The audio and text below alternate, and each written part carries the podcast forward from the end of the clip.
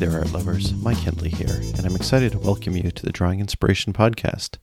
In each episode, I'll be bringing you along on my journey as I explore what it means to be an artist. But don't worry, it's not just going to be me talking about my favorite tools and sketchbooks the whole time. I'll also be chatting with other talented artists about their experiences and sharing some of my own insights and reflections on my art journey. So come on in, get comfortable, and let's get inspired together. Episode 96 The Unlimited Art of the Limited Palette with Hazel Soan. Hi, everyone. Welcome back. So, a few quick updates. The Etchr course that I did previously, which is uh, called Textures and Depth with Graphite Pencil Drawing, is now available as a recording. So, I will provide a link in the show notes for that. You can go to Etchr Studio and find it there. That is me drawing an American bullfrog and talking you through how I see uh, before I start doing a piece and how I did it in pencil. And so I would encourage you, if you're interested in drawing, to check out that course. And in addition to that, uh, a previous guest, CassyDraws, has an upcoming acrylic course on Etchr Studio that begins uh, beginning of April. So she was a guest here on the podcast. Wonderful artist, uh, fantastic at acrylics. So if you're interested in pursuing acrylics and taking it further. This course looks exciting, and I would recommend checking it out. I'll provide a link to that in the show notes as well. So, just a reminder this is episode 96 on our way to 100. And I'd like to thank all of you who've been sending in clips. Uh, and, and for those of you who are thinking about doing it, I would recommend doing it sooner than later. The 100th episode is until the end of May. But the sooner I can get them in, the better I can kind of organize things out. I'm going to try and play them all during the episode, but we'll see how many I get and what ends up happening between now and then. So, uh, what I'm looking for, if you haven't done it already, is an audio clip. Could be a couple of minutes long, just about maybe what was your favorite episode or something you've learned in the last four years, or maybe how the podcast has impacted your life and your creative journey. So I'd be interested in whatever story you have to share, and I will play those clips on the podcast. If you choose not to record an audio clip, you can always send me a message and I will read that as well. So if you're a bit nervous about recording something, you can send me a message. Thank you, everyone who's submitted uh, an audio clip. You can do it once again through the audio app in your phone. Uh, you can record it as a voice memo and send it to mike at mikehendley.com, or you can do it through SpeakPipe which is an online based recording tool available on the contact page at drawinginspiration.fm. I did try something fun this week. So there is a um, an individual called Rick the Muse, who's you can find him everywhere. He's um, just a wonderful character. He shares these fantastic photos of himself in various kind of dynamic poses. Uh, he's got this wonderful texture on his face, and he's very expressive. And I decided I was going to draw a human. so of course, I had to go to his his image, and I chose to do that in uh, Procreate on the iPad. And I think I spent about an hour and a bit on it, and it was a lot of fun. I used, I think, two or three brushes, and I just kind of pushed pixels around. I didn't. I tried sketching, and I thought, no, no, no, I'm just going to throw down some color. So you can check out my feed on that on Instagram, and you can see kind of the time lapse. It was really fun. I don't usually draw humans, after I did that, I was thinking I have to draw more humans. I'm, I'm looking for dynamic poses. I don't really, I don't think I'm a big portrait person. You know, I've, I've got a bunch of uh, images that I've been kind of sitting on that are like dancers and kind of dynamic poses. And um, I've got some people with some really wonderful expressions on their face, kind of like Rick does. And so I think I may do something else, but I think maybe I'll try like maybe acrylic or pencil uh, I'm not sure yet, but um, I'm intrigued now. I, I think I'm going to play more with uh, with drawing a few humans. So watch out, humans! I'm coming for you. so that'll be uh, that'll be something I'll be looking forward to in the next few weeks.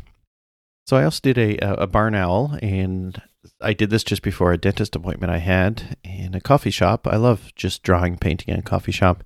This one was like really super quick. I was just uh, I used my uh, Micron uh, 005 with the sepia ink, and I just quickly sketched the outline really, really quick. And then I went directly to watercolor and then used that to kind of separate the lines and separate the colors.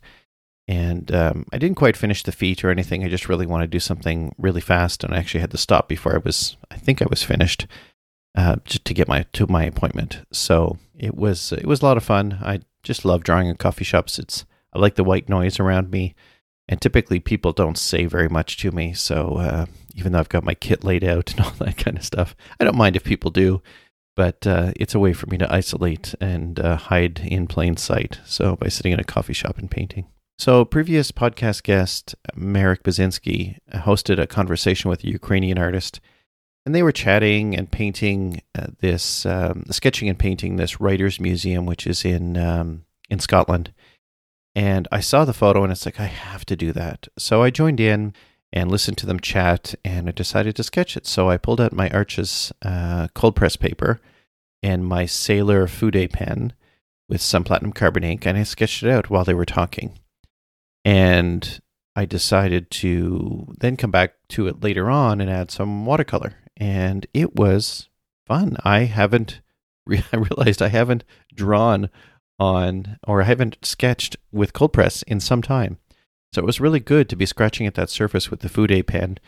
And uh, if you want to know what that is and my other tools, uh, there is a link in the show notes. But if you go to mikehendley.com and click on gear, you can see a link to that uh, pen. It's a very inexpensive fountain pen, and uh, the platinum carbon ink is a permanent uh, ink, black ink, and it is wonderful. So, anyways, I'm sketching on this cold press and scratching along, and I kind of I started with pencil to kind of get this um, this museum kind of the top and the bottom and the edges, trying to define it, and I was coming down the top of the um, of the museum, kind of the the roof, the rounded roof at the very top, and I went partway down the windows, and I'm like, what am I doing? and I just stopped using the pencil and I went straight to ink. Like once I had that overall kind of shape of, you know, where are the floors, where are the windows, I just went straight to ink. And that was just so liberating. It is so much fun just drawing with ink and just giving yourself into the mistakes that you'll make. And I made lots of them. Um, so it was really just kind of fun sketching. It's challenging for me to do this kind of thing because I feel like I'm struggling with the detail that I want to see. So I'm trying to be loose, but it's like, oh, I just, I need to add this bit of detail. And so I feel like I need to do more of this kind of thing. So I'm actually planning to do a bunch of urban sketching this summer. So I've, I have a bunch of destinations planned around the region. And so I'm going to actually be doing real kind of urban sketching versus this, which really isn't urban sketching. I was working off of reference photo as they were. But it was good practice. And it was a chance for me to play with the ink and play with the cold press and play with the colors. Uh, I used a mix. It was predominantly the golden uh, QoR watercolors. That's Q O R. But I used a couple of Daniel Smith, uh, like Payne's Gray and things like that. It was great fun to be able to do this, and I appreciate everyone's feedback and comments. I don't know. I just I really like moving through different mediums, whether it's pencil or acrylic or urban sketching. It's eh, digital. I, I just love kind of dancing around here, and I feel like I'm pulling something from each medium into the other, and it's kind of building on top of it. So I'm really kind of enjoying this process and enjoying learning and being creative and trying to find space for this kind of thing. I'm not really focused on my style. I'm not really focused on doing a thing. I'm just trying to play a little bit and coming back to, for example, urban sketching, which I haven't done in some time, and knowing that I've been spending so much time in pencil and acrylic to come back to it with things I've learned in other mediums uh, just really felt refreshing and to the point that I'm going to probably do a few more. Yeah, I, I would encourage you to play and to enjoy this and not be bound by what people expect to see from you on social media. For me, I just, it doesn't matter. I'll post what I post. And if I'm working on something new, if I decide to do sculpture or wood burning, I'll I'll post that too. It's it's all just fun, and I encourage you to uh, to do what you want to do and to share it with us as well. So I think that's it for updates. I hope you have a good couple of weeks. Now let's head into the interview. In today's episode, I'm thrilled to welcome the immensely talented watercolorist Hazel Soan as she shares her insights from her latest book, Art of the Limited Palette, a step by step practical watercolor guide. Through this illuminating journey, Hazel demonstrates the power of simplicity, and how embracing a limited color palette can unlock new depths of artistic expression. As we navigate the pages of her book and discuss the techniques that have shaped her extraordinary career, we'll discover the beauty and brilliance that can be achieved with a minimalistic approach to watercolor painting. To talk about her creative journey, I welcome to the Drawing Inspiration podcast Hazel Soan. Hi, Hazel. How are you? I'm very well, thank you, Mike. Thank you so much for coming on. I I've been following you for such a long time, and I was so excited when I reached out to you that you replied and said you would come on because I'm I think, as most people working with watercolor, it's always a struggle and it's you feel like the solution is better paint or a better brush or better paper and better instruction. And you've got this wonderful book uh, the art of the limited palette that we're going to get into a little bit later. I just received my copy and i'm so excited about this. We're going to go through it in depth but i just you know all the books that you've done and everything that you're trying to do and kind of getting what you've learned out to others i think is just incredible. So thank you so much for coming onto the podcast. I really appreciate it. My pleasure I always like to kind of understand where people come from and what inspires them and their journey to this point in time. And I'm wondering for you, were you the creative child? Were you the one that painted and drew? Was this something that has stuck with you your whole life? Yes, but I wasn't the only creative child in my family because I, am one of four girls. And when we were children, our, we, we didn't have many things and we painted and drew a lot. And so we spent a lot of time, almost competitively painting, I should say, because we kind of divided our sketchbooks into squares and then gave each other marks out of 10 for our design of a wallpaper or a dress or something like that. And it was great fun. It was a lovely way. My, my grandfather was made redundant quite young. And he was an aircraft engineer. So we had a wonderful relationship with a, a grandfather who was a painter himself. And uh, so I think you know, any any one of us uh, girls could have been an artist, but I was the one who ended up in my teen years really beginning to take it seriously and doing it in all my spare time. Was it interrupting your other studies? Uh, I hear that from a lot of artists, where it's like, you know, I use the margins of my math book to uh, to draw. Well, yeah, I, I, always was. I always was painting and drawing, and I remember doing exams. And if I finished an exam early, I would sort of draw a map of the world or something at the end to just sort of try and impress people. I don't think it interrupted my studies because I was sort of one of those quite diligent girls. I was at girls' grammar school and I did enjoy lots of subjects. I liked geography and I liked physics and I liked, I didn't like maths, but I could do it. And I think my teachers thought that in a way I was wasting my life being an artist. But the art room was the most unusual place to be because the art teacher was a little bit crazy. And I love the fact that you could do your sharpen your pencil and drop the shavings on the floor and no one told you off that you messed the floor up. And I, uh, I, mean nowadays people would think well that's bizarre. Of course you can mess a floor up. But it, you know when i was young you know if you did that kind of thing you you had to get down there and sweep them up. But you didn't have to in the art studio. And so i think i was really attracted to this sort of crazy sort of slightly rebellious world that, that's exciting. I, that would have been a fun uh, art class to be in. I know I've, I've had art teachers uh, back in grade school that, and some of them I thought were a little bit different, and I really admired them for for that at the time, just because it was different. I didn't really understand that, but the fact that you had that kind of opportunity to let things go in in a protected environment is, I mean, that's what we look for when we're young, and we look for when we're older too, right? Is trying to create that protected environment so we can just do what we, what we need to do. I think looking for difference. Yes, I think that that's hit it on the nail. Is that I she was different and I was looking for difference. I kind of felt I could do the other things. I could do the geography. I could do the English. I could do all that. But this art, this was something different. This was something challenging. You couldn't necessarily do it.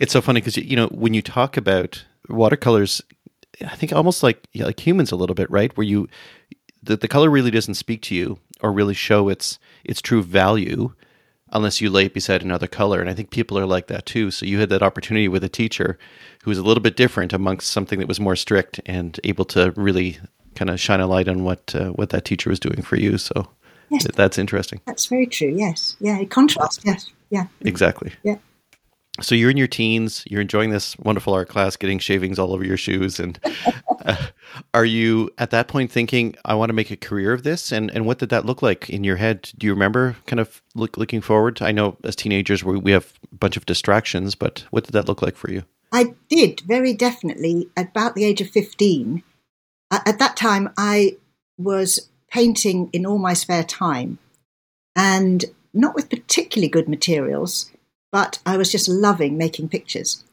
And I remember thinking, oh, I'd like to do a career in art, but I didn't know you could be an artist. I thought it would have to be architecture, art therapy, art teaching, graphic design. I didn't, I had never met a real live artist. So I didn't know. I thought they were kind of, I think I thought they were in history books. You know, I'm not sure I thought you could be an artist in the 20, middle of the, well, mid, well, no, not quite the middle of the 20th century, sorry. second, the late, latter half of the 20th century. Yeah, not quite as old as I'm making out, yeah.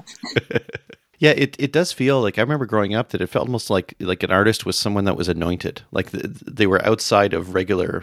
Like, I remember thinking that as a kid because I wrote down I wanted to be an artist when I was five years old, but I always saw artists as being completely different. Like they were anointed. There was some kind of process outside of education that got you to the point of being an artist. I would agree with that completely because at the time for me, uh, it was the 60s would be when I was an early teenager and the Hockney and the whole sort of Royal College of Art in, in England, anyway, um, artists were in vogue and making waves. And previously, you'd had the 50s, you'd had Jackson Pollock and, and Rothko and all those people. And so we weren't really learning about those artists. But as I got older as a teenager, I was hearing about them. So basically, by the time I'm going to art college, well, I'm jumping ahead here, but that's okay. I'm learning about real artists. And then I think, oh, this is possible. Yeah. So you, you go to art college. How long is that program, or was that program for you? Sorry, how do you mean? Uh, like how many years was art college? Was it a three year, four year program? Basically, I was the era where the art, the specialist art colleges where you uh, would paint doing practical art rather than just uh, doing history of art and with a little bit of practical stuff on the side they were uh, uh, they were then a diploma, the diploma in art and design. It was called the DipAD. So that's what I thought I was going to art college to do, which was a four-year diploma. You did a foundation year first of all, which they still do, but then halfway through it became a university degree, which. Uh, to be honest, we were all going to boycott because we thought, how could you have a degree in painting? You know, it's, it's uh, but in retrospect, I'm very glad that I did go up and didn't you know, be rebellious myself then because uh, it was quite fun wearing one of those mortarboards and things.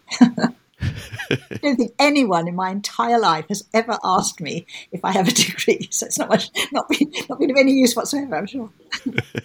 so did you did you find other crazy people there?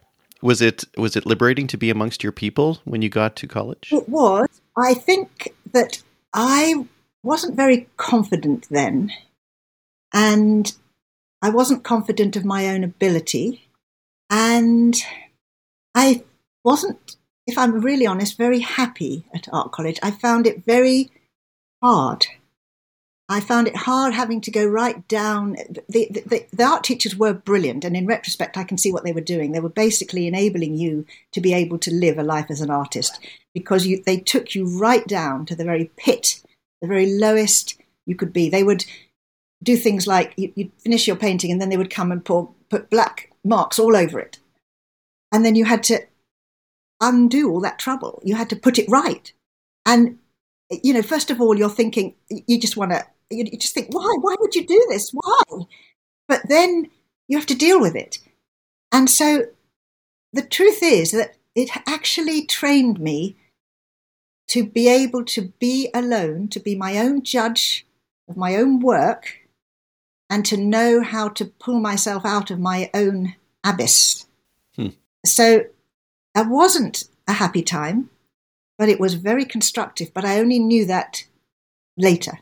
That's interesting. I was going to ask you if it was a positive experience, but I guess in retrospect, maybe it was. But I mean, I, I couldn't at the time. Um, I was sort of re- uh, not wretched. I mean, I, I enjoy getting up every day because I was painting every day, and I used to. I loved the light. I had a wonderful studio where the light came in. It was on the 10th floor, and uh, the light came in if you got there at seven o'clock in the morning. So I had to get there really early. After that, the light went away.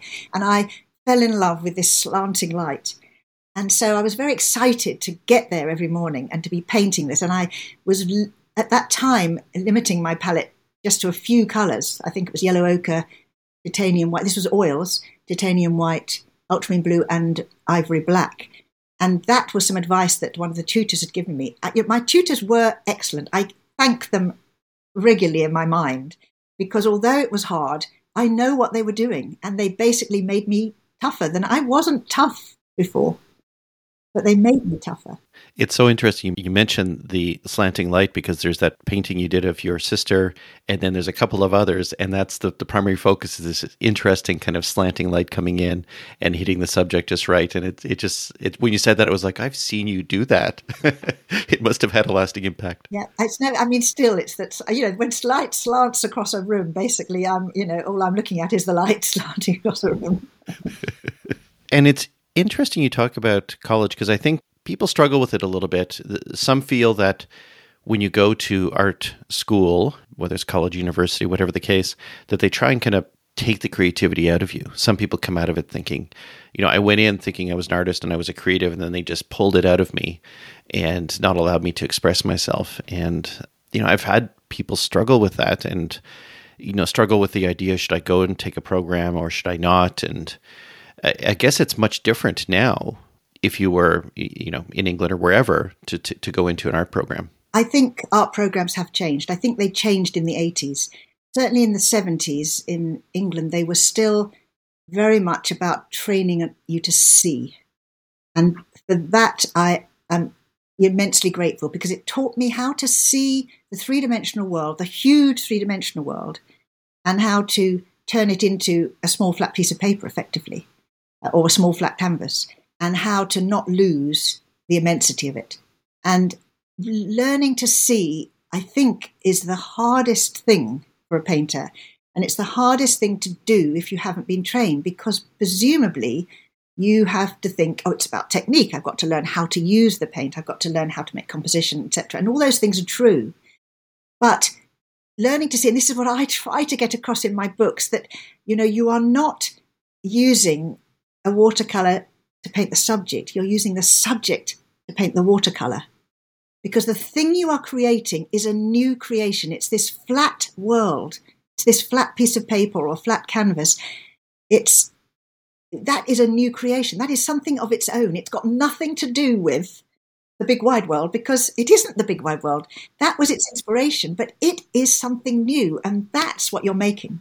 That's a really good point. And I say that because I've thought about that with graphite, but I haven't applied it to watercolor.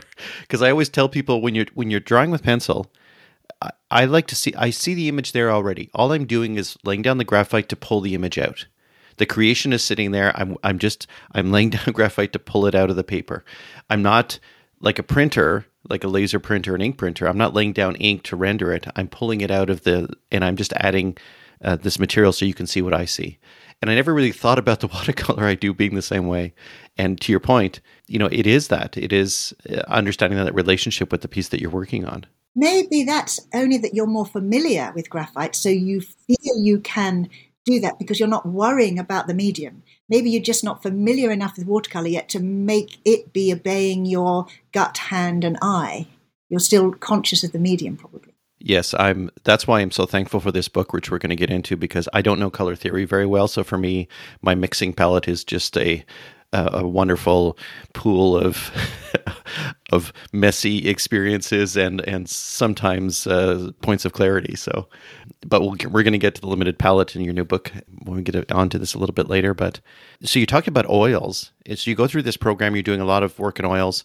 Did that continue for some time after you graduated? Uh, yes, I mean basically art college. Then my you, watercolor wasn't really a medium that was used over much. We I used it to make sketches that I then sort of out in the um, outside uh, and then brought them back in to turn into paintings. So I didn't think of my watercolors as anything other than preparatory notes. They were a way of seeing the world. And I didn't realize that in a way they were me seeing the world very um, instinctively and that me and watercolor would end up with a love affair. it was only at my degree show and that was actually one of the good consequences of it becoming a degree is that they had to uh, allow the art, you know, the artists to show their work, and so we had to put up stands, which I don't think had been done so much prior to that.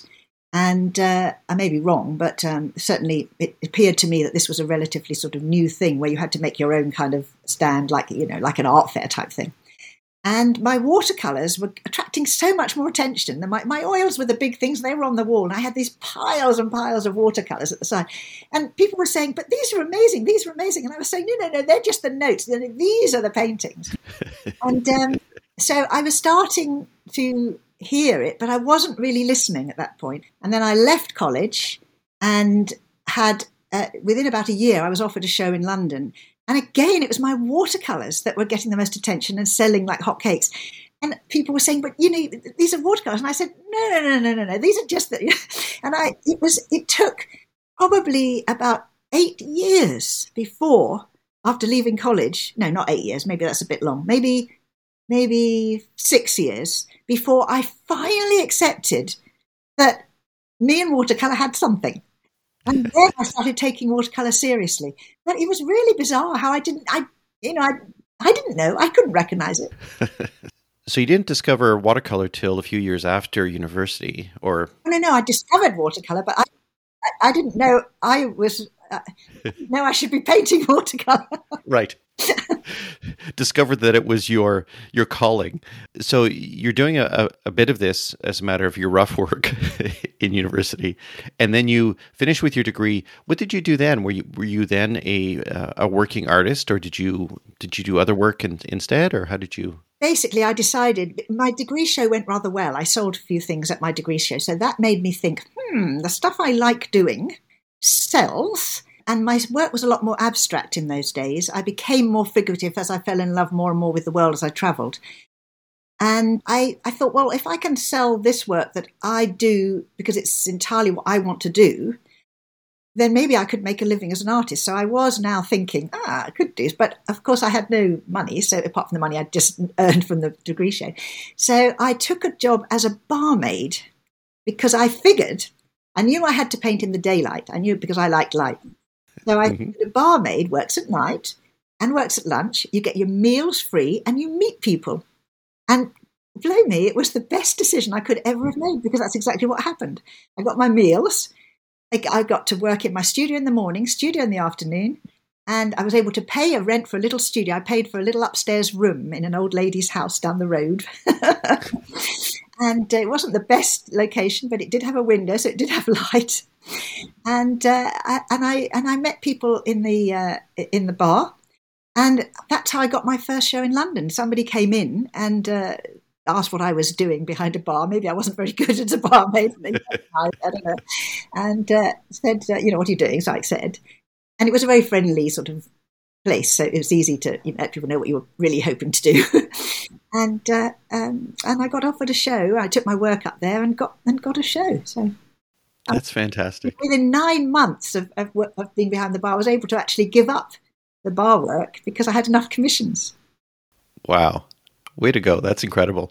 I always tell people that you've got to be aware of the network you're around. It could be friends, it could be family, it could be coworkers, it could be customers. And uh, it just takes that one that provides that opportunity to uh, to kind of get you moving forward. So I think that's exciting.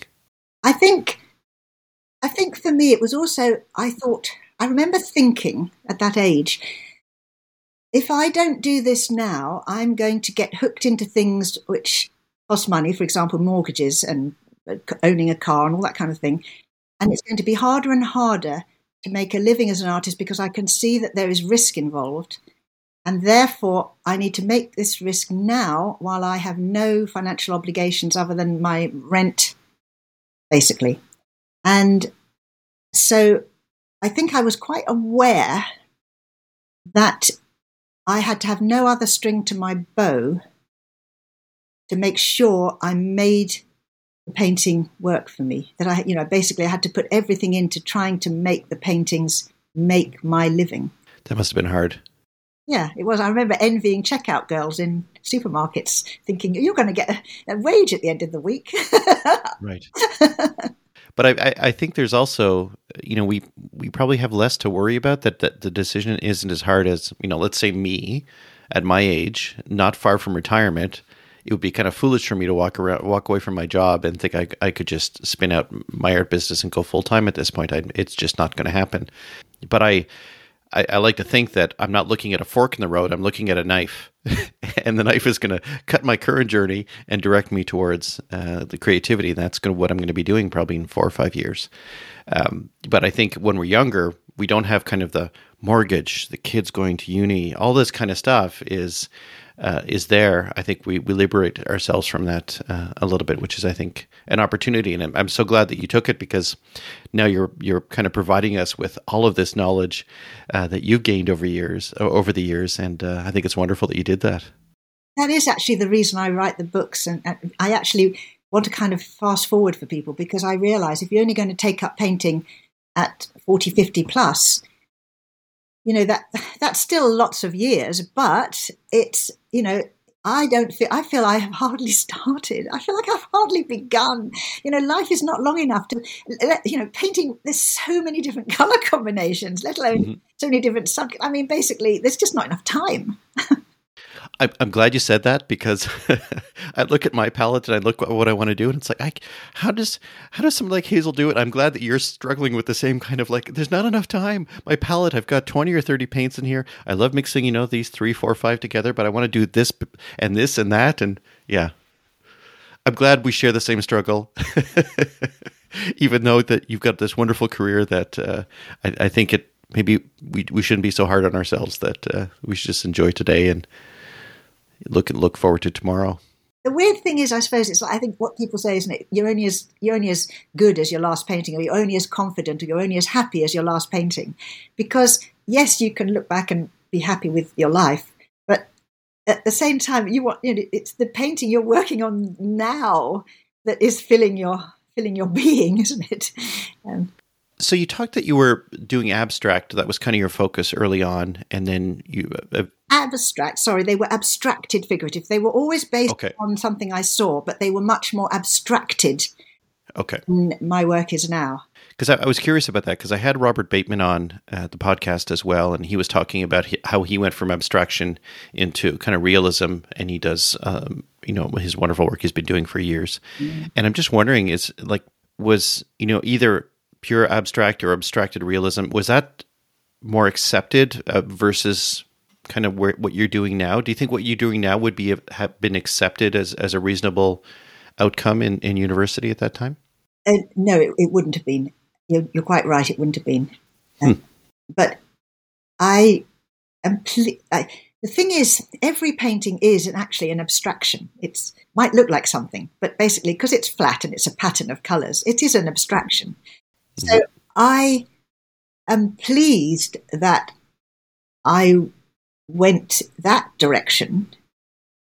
And we were, in a way, trained to see like that, trained to see patterns on paper, trained to see tonal relationships, because it has enabled me to, I think that's why the paintings work, because they're not about the subject, they're about the painting. it truly is a painting. it's yeah, yeah. exactly. Yeah. So we'll get into some of your works as well. But when when you look at your paintings, are what are you focused on? Are, are you thinking about oh that that horse took me so much more time than the other one, or getting getting that color mix right? Are are you focused on those details? Are you focused on those struggles? Like you talk about the painting, but there must be areas when you look at a piece, do you think, oh, that's a really good memory, or oh, I, I had to do that three times. um, none of those thoughts uh, sort of ring. Um, um, thing is, I'm so concentrating. I'm so in the painting. I, I experience bliss. I mean, like bliss. I, I'm sometimes I'm so when it's when the color. I I just love I love blending color. I love putting one color next to another color, and I love seeing it move into another color. And I love, I love watching paint dry. I love watching paint dry. I love seeing a tone next to another one, and I, I, I think I just enjoy putting paint on paint. I enjoy it in the palette first of all. So if I never had any paper, but I had a palette, I'd be probably nearly happy enough. but then putting it on the paper and seeing it move and it, I, I mean, the fact that watercolor moves is why it's so exciting. I think, and it, you know, it's they, all those little particles swimming into each other and mixing and blending. I get so excited about them. I just want, I just want to make the paint happy. Really. Are you, are you sad at all when it stops moving when it dries? I mourn the end of any painting, and the trouble is, you actually have to end a painting before you want to because you mustn't overwork it. And if a painting comes together quickly, it's usually a better painting. And the trouble is, uh, uh, you can't touch it. Oh, all you want to do is touch it. So uh, I, yes, so I go through, yeah, I go through regular mourning of a painting finishing. Then when I start another one, I mean, basically, I just keep painting. As soon as, as soon as I think mustn't touch it anymore, I then try maybe the same subject in a different color wave, or the same subject in the same color wave if I feel it could have been a better rendition or something. I'm really, although I make paintings, the, it's painting, it's the action of painting that I am loving. It's it's the verb rather than the noun. I mean, the paintings have to make my living, but it's the actual painting that I'm getting the huge kick out of, I think. I mean, obviously, I love it if a painting works, but usually I, I think, well, I didn't have anything to do with it if it works. You know, I usually think, oh my goodness, how did that happen? Then I'm paralyzed because I, I don't know how to paint like that again. well, and, and, then I guess the struggle is, and we'll talk about this a bit later, is then how do you instruct someone to do it? Because actually, I mean, uh, basically, I am not really teaching art when I'm teaching. I'm just teaching how I paint. I'm just showing how I paint. I'm not a teacher per se. I'm not being trained as a teacher, and I wouldn't be good at doing it too much or on a regular basis. That's why writing books is good for me because I can sort of make it fit in with my painting. And I do do the odd workshop and things because I do love seeing I love seeing it happen on the paper for other people, and I love showing how it can happen. But you see, you can with watercolor because it's so much about the medium. You can explain to people, here is this amazing medium. Do this, this, and this, and behold, you'll have this. I do get the sense, uh, and I've just flipped through your your new book, and we'll get into the d- details about that. But I I do take it as not necessarily being instruction, but more you're journaling your expedition into watercolor and paper. Like it's it's more that it is a you're sharing your experience. Mm. And I, I, went on this safari tour, and this is what I discovered. And uh, th- then I brought it over here, and I did. Th- that's what it feels like, and it, it's great that you describe it that way. That that's how you teach. You're teaching kind of your experiences around this, rather than you must do this or you must not do this. I mean, some of that's in there to avoid kind of muddy pieces and overworking and things like that, but a lot of it is look what I can do and look what I found. And yeah, exactly. There are obviously basic rules about painting and, and basic rules about you know three dimensional painting, representative painting. I do try to bring them there, but there's I mean there's lots and lots of brilliant art books teaching people to paint out there already. So in a way, my contribution, I hope, is that I am writing about what I know and what I have found out, and trying to save people time by telling them what I found out so they don't have to spend lots of time trying to find it out. do you do any oil painting now? Oh, yes, yes, yes, yes. Oh, do you? Yeah. Yeah. So I'll I'll, re, I'll reword this question I was formulating in my head. So at what point did you did watercolor become the focus for you? Was it what while you were still working in, in the bar, or like at what point did you say I I really this is my focus and I'm going to do oil a bit less? Uh, no, it was really um, in that sort of six year after leaving college, sort of uh, basically in the 80s, I was painting, uh, quite a lot of paintings that I did were made into prints. Uh, in the 80s, the whole uh, print market in the UK sort of took off with paintings rather than the sort of um, airbrush prints. And I did do a bit of airbrush actually, which I must say I enjoyed, but it was just a bit of fun um, before really getting into the watercolor properly. And I think it was really that impetus that they were hungry for more and more of my watercolors. And that made me more confident with watercolor because I was painting watercolor more often. And I was loving that they were becoming people. I was loving that other people were seeing them on their walls, you know, and they weren't having to cost people a fortune because they were made into prints and things. And then the originals obviously would sell uh, through exhibition, um, but there would be other images out there, and they were made into cards and you know other things as well. And I think that was really when the watercolor took over from the oil painting. And then in the 90s, I was asked to start writing about them and then asked to do television, and it was all watercolor. And I had by then realized that there was something that I something I had in watercolor. You know, I mean, I don't know what it is to this day. I just know that I love the medium, and somehow it must speak to people. I, I, I don't know when I look at your work, I think that is possibly the best use of watercolor. Like, I, and I don't know how else to describe it. When I see your work, I'm just thinking I, I'm flipping through, and it's like I never, to be honest, I look at some of the pieces and I'm thinking I never even thought that I could do that in watercolor. So it's completely rethinking what I should use as subjects. And uh, I think that's exciting, and that's why I'm going to be really recommending people get your your your current book that's out uh, because I think it's it's incredible. And I want to get to the books, but I, I guess I want to understand with all the watercolor and the prints and the work that you were doing, when did it become important for you to share what we talked about earlier, this idea of of others fast tracking a little bit or learning what you've learned? When did it become important for you to teach? In during the 90s when I was asked to I was asked to do some paintings for somebody else's book and then so as a result, I had to sort of analyze rather than synthesize. I had to write how you made those paintings, and I hadn't done that before. And I enjoyed trying to put it into words. And then I thought, oh, I'd really like to write about this more. And so I asked the publisher, I said, is there any book, you know, could, could I write a book? And there wasn't something immediately, but thankfully there was you know, in not too long later. And then they asked me uh, to do so. And uh, I found that I really loved trying to put into words what was happening on the paper. It was like brushstroke beside brushstroke it was like word beside word, and they they just tallied. I really I found I got a kick out of it. That's what was your first book?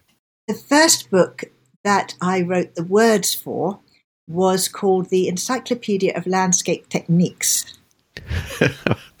that sounds exciting.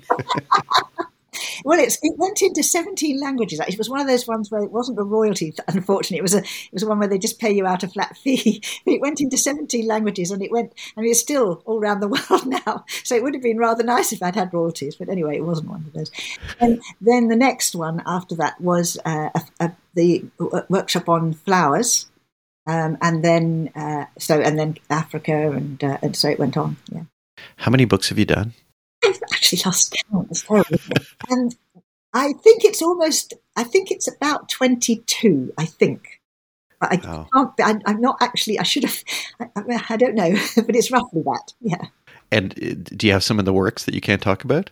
it's it's the, the, machine is still going, like in the sense that you oh, yeah. still need to share. Yeah, yeah, yeah, yeah, yeah. No, I'm yeah. I mean, I'm on another one now. But yes, I, I don't know that I'll ever run out of of things I want to write about because I'm always making paintings. Basically, usually it's because I've been making some paintings that I think, oh, I want to write. I want to. I want to explain to people how. um, so the paintings are first, really, and then the book comes about as a result.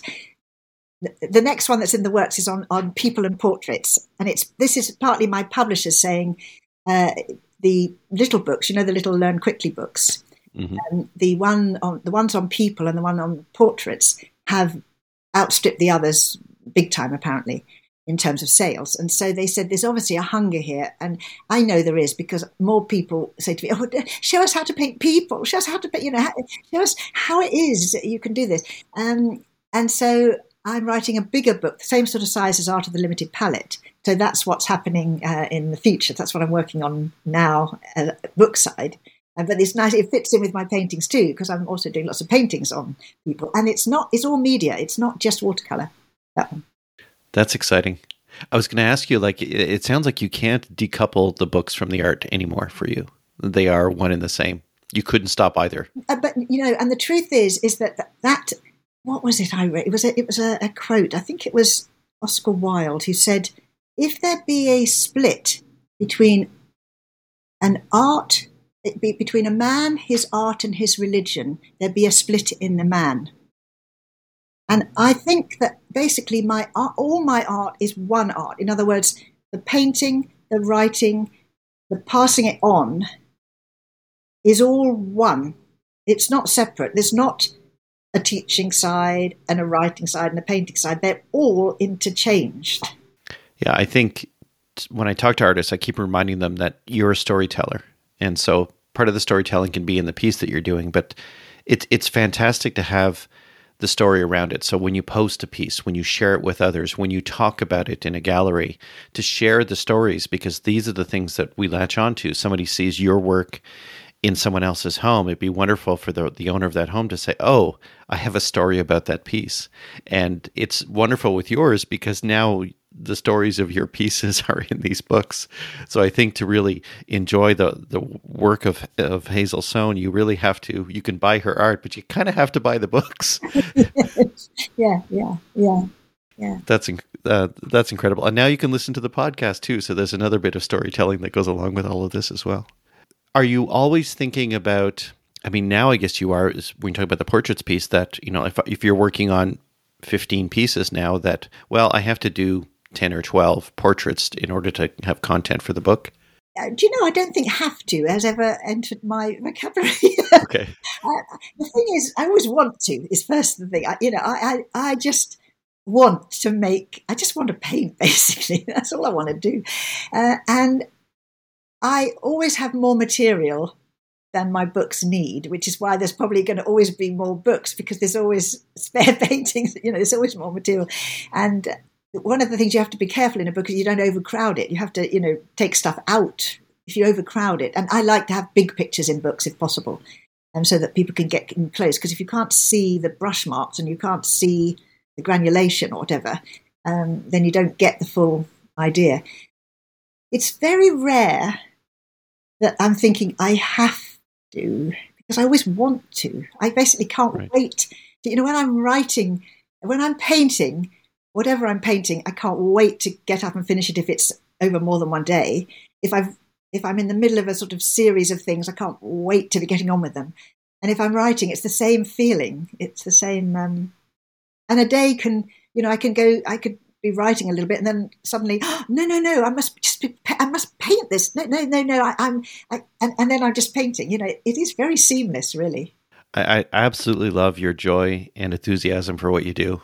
I'm probably going to say this a few times through the podcast, but I feel like sometimes when I ask you a question, I'm, I'm thinking, I, I, am I too negative? Because you really love what you do, and uh, you really relish all this opportunity and the fact that you're not to get, you know, you're not going to get to everything has there been a point when you've been, you know, beyond, you know, working in a bar and trying to balance all that? has it ever been a struggle for you? It's always a struggle. Every painting's a struggle. but, but, but struggle isn't necessarily negative, is it? I mean, challenge. I would say challenge. Okay. It wouldn't be called an art form if it wasn't challenging. It's got to be a struggle, hasn't it? Because if you can do it, then why would you keep doing it? You do something different, wouldn't you?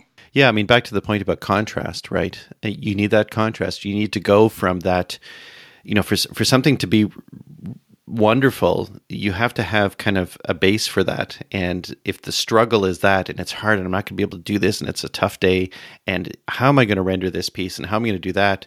I always look at life that way. That I think if if there's a struggle, that's an opportunity that is that you, you just have to take it on because the opportunity to succeed where there's a struggle is really just going to be wonderful because you've got that opportunity. I think if everything was vanilla, yeah, yeah, there's no room for chocolate in life. Like, and I also think that I think that paintings, I think what they have in them, and this is first they have time in them, which is where they differ from photographs. They've got time, so time is a huge element in something, and a very precious element.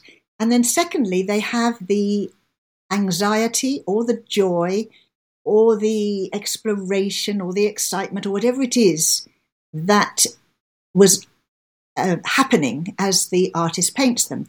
And so I think watercolors are more are transparent in more ways than one in that they very much you cannot lie if you if there's too much worry or angst the watercolor will put that out and it doesn't usually work too well. It can do, but it's usually better if it's a different medium, if there's going to be a lot of angst in it.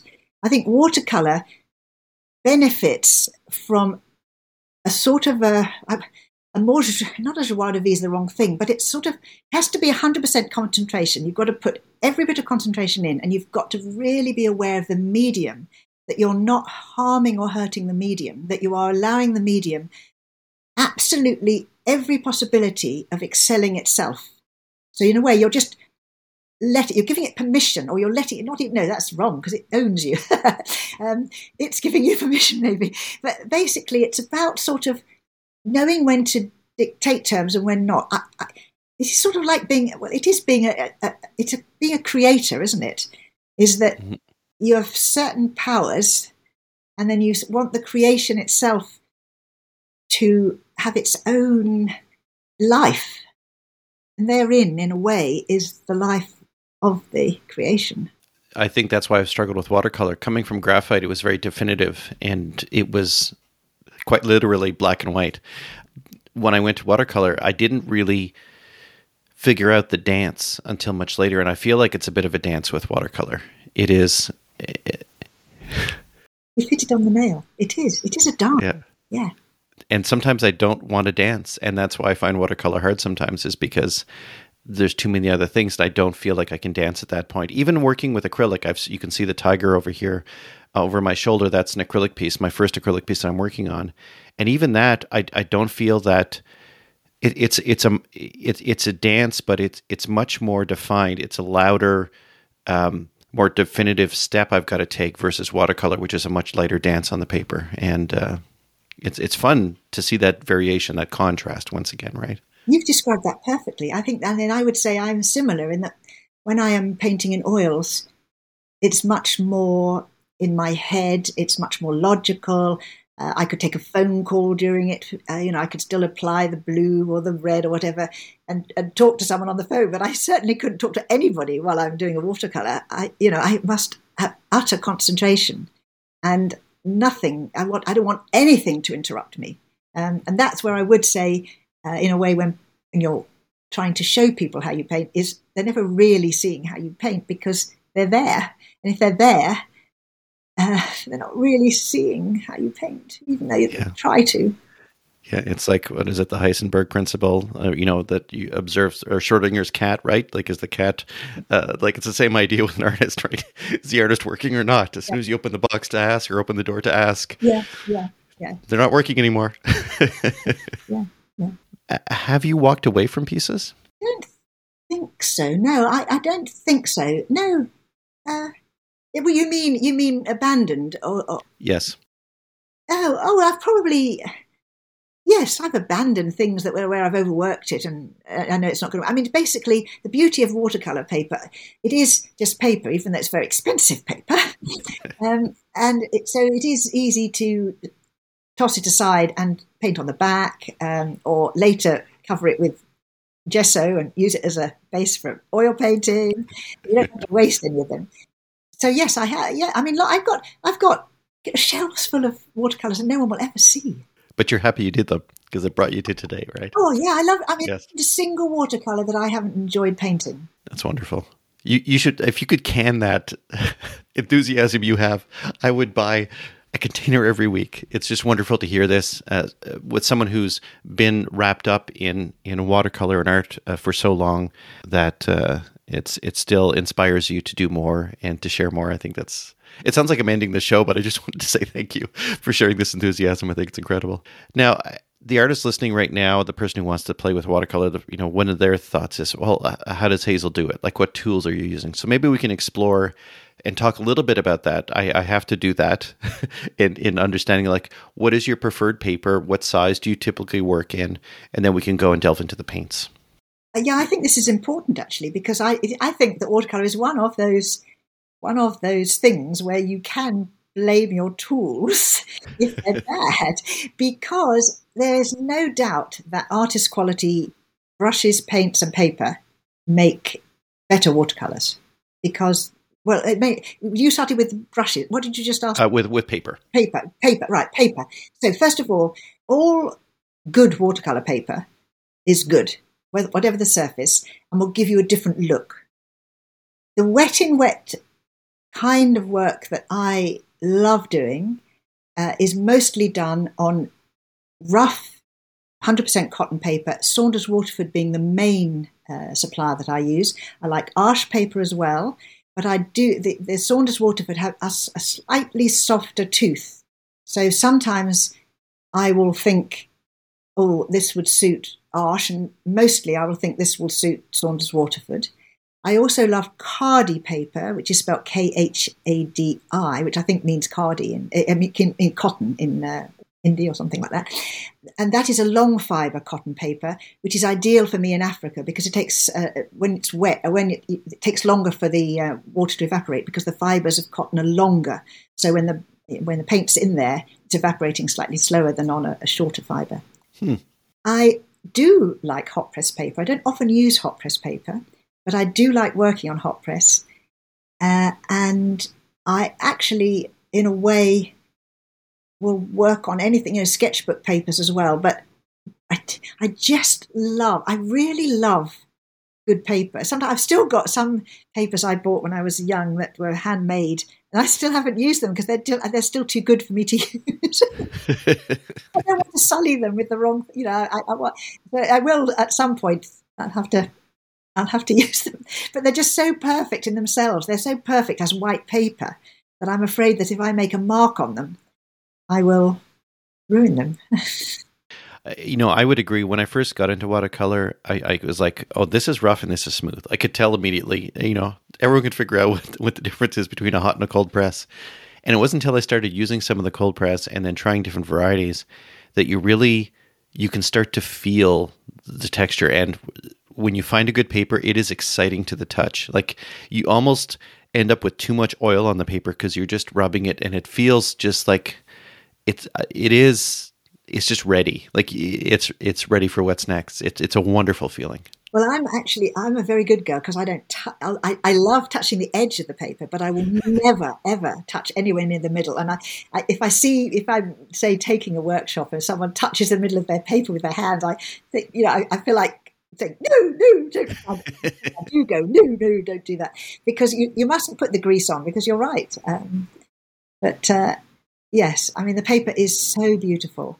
And I do love sort of feeling the edge. But in truth, I think I like feeling it through the brush more than I like feeling it through my fingers. Mm. I just love stroking, you know, the brush across the paper and seeing it deliver its load. And yeah, it's uh, it is a wonderful experience. It's more challenging on a hot press when you've got that little puddle and you got to direct it a little bit, and keep it over here, and yeah, that's uh, that's gorgeous. That's you see that yes. of the paint, and then you see it darkening in one corner and lighter in another, and you're just thinking, "Oh, please, please dry just like that." you don't think it's on your knees. You think, "Don't jog it, don't jog it." Oh, don't, no, oh no. yeah, that's exactly exactly the feeling. Um, and sometimes it works brilliantly. It's like, oh, that was, and that's why I say when I look back at a piece, I see those areas on the artwork that it's like, I remember. I remember when that happened. It, it wasn't exactly like I planned, but it's better. Like the way that that fell was brilliant. Yeah, you do actually. You do remember. I mean, bizarrely, you remember in certain brushstrokes, don't you? you? You remember the experience yeah. of the brushstroke, and that. Yeah, yeah, yeah, absolutely let's talk about because I think we're going to get heavy into paints.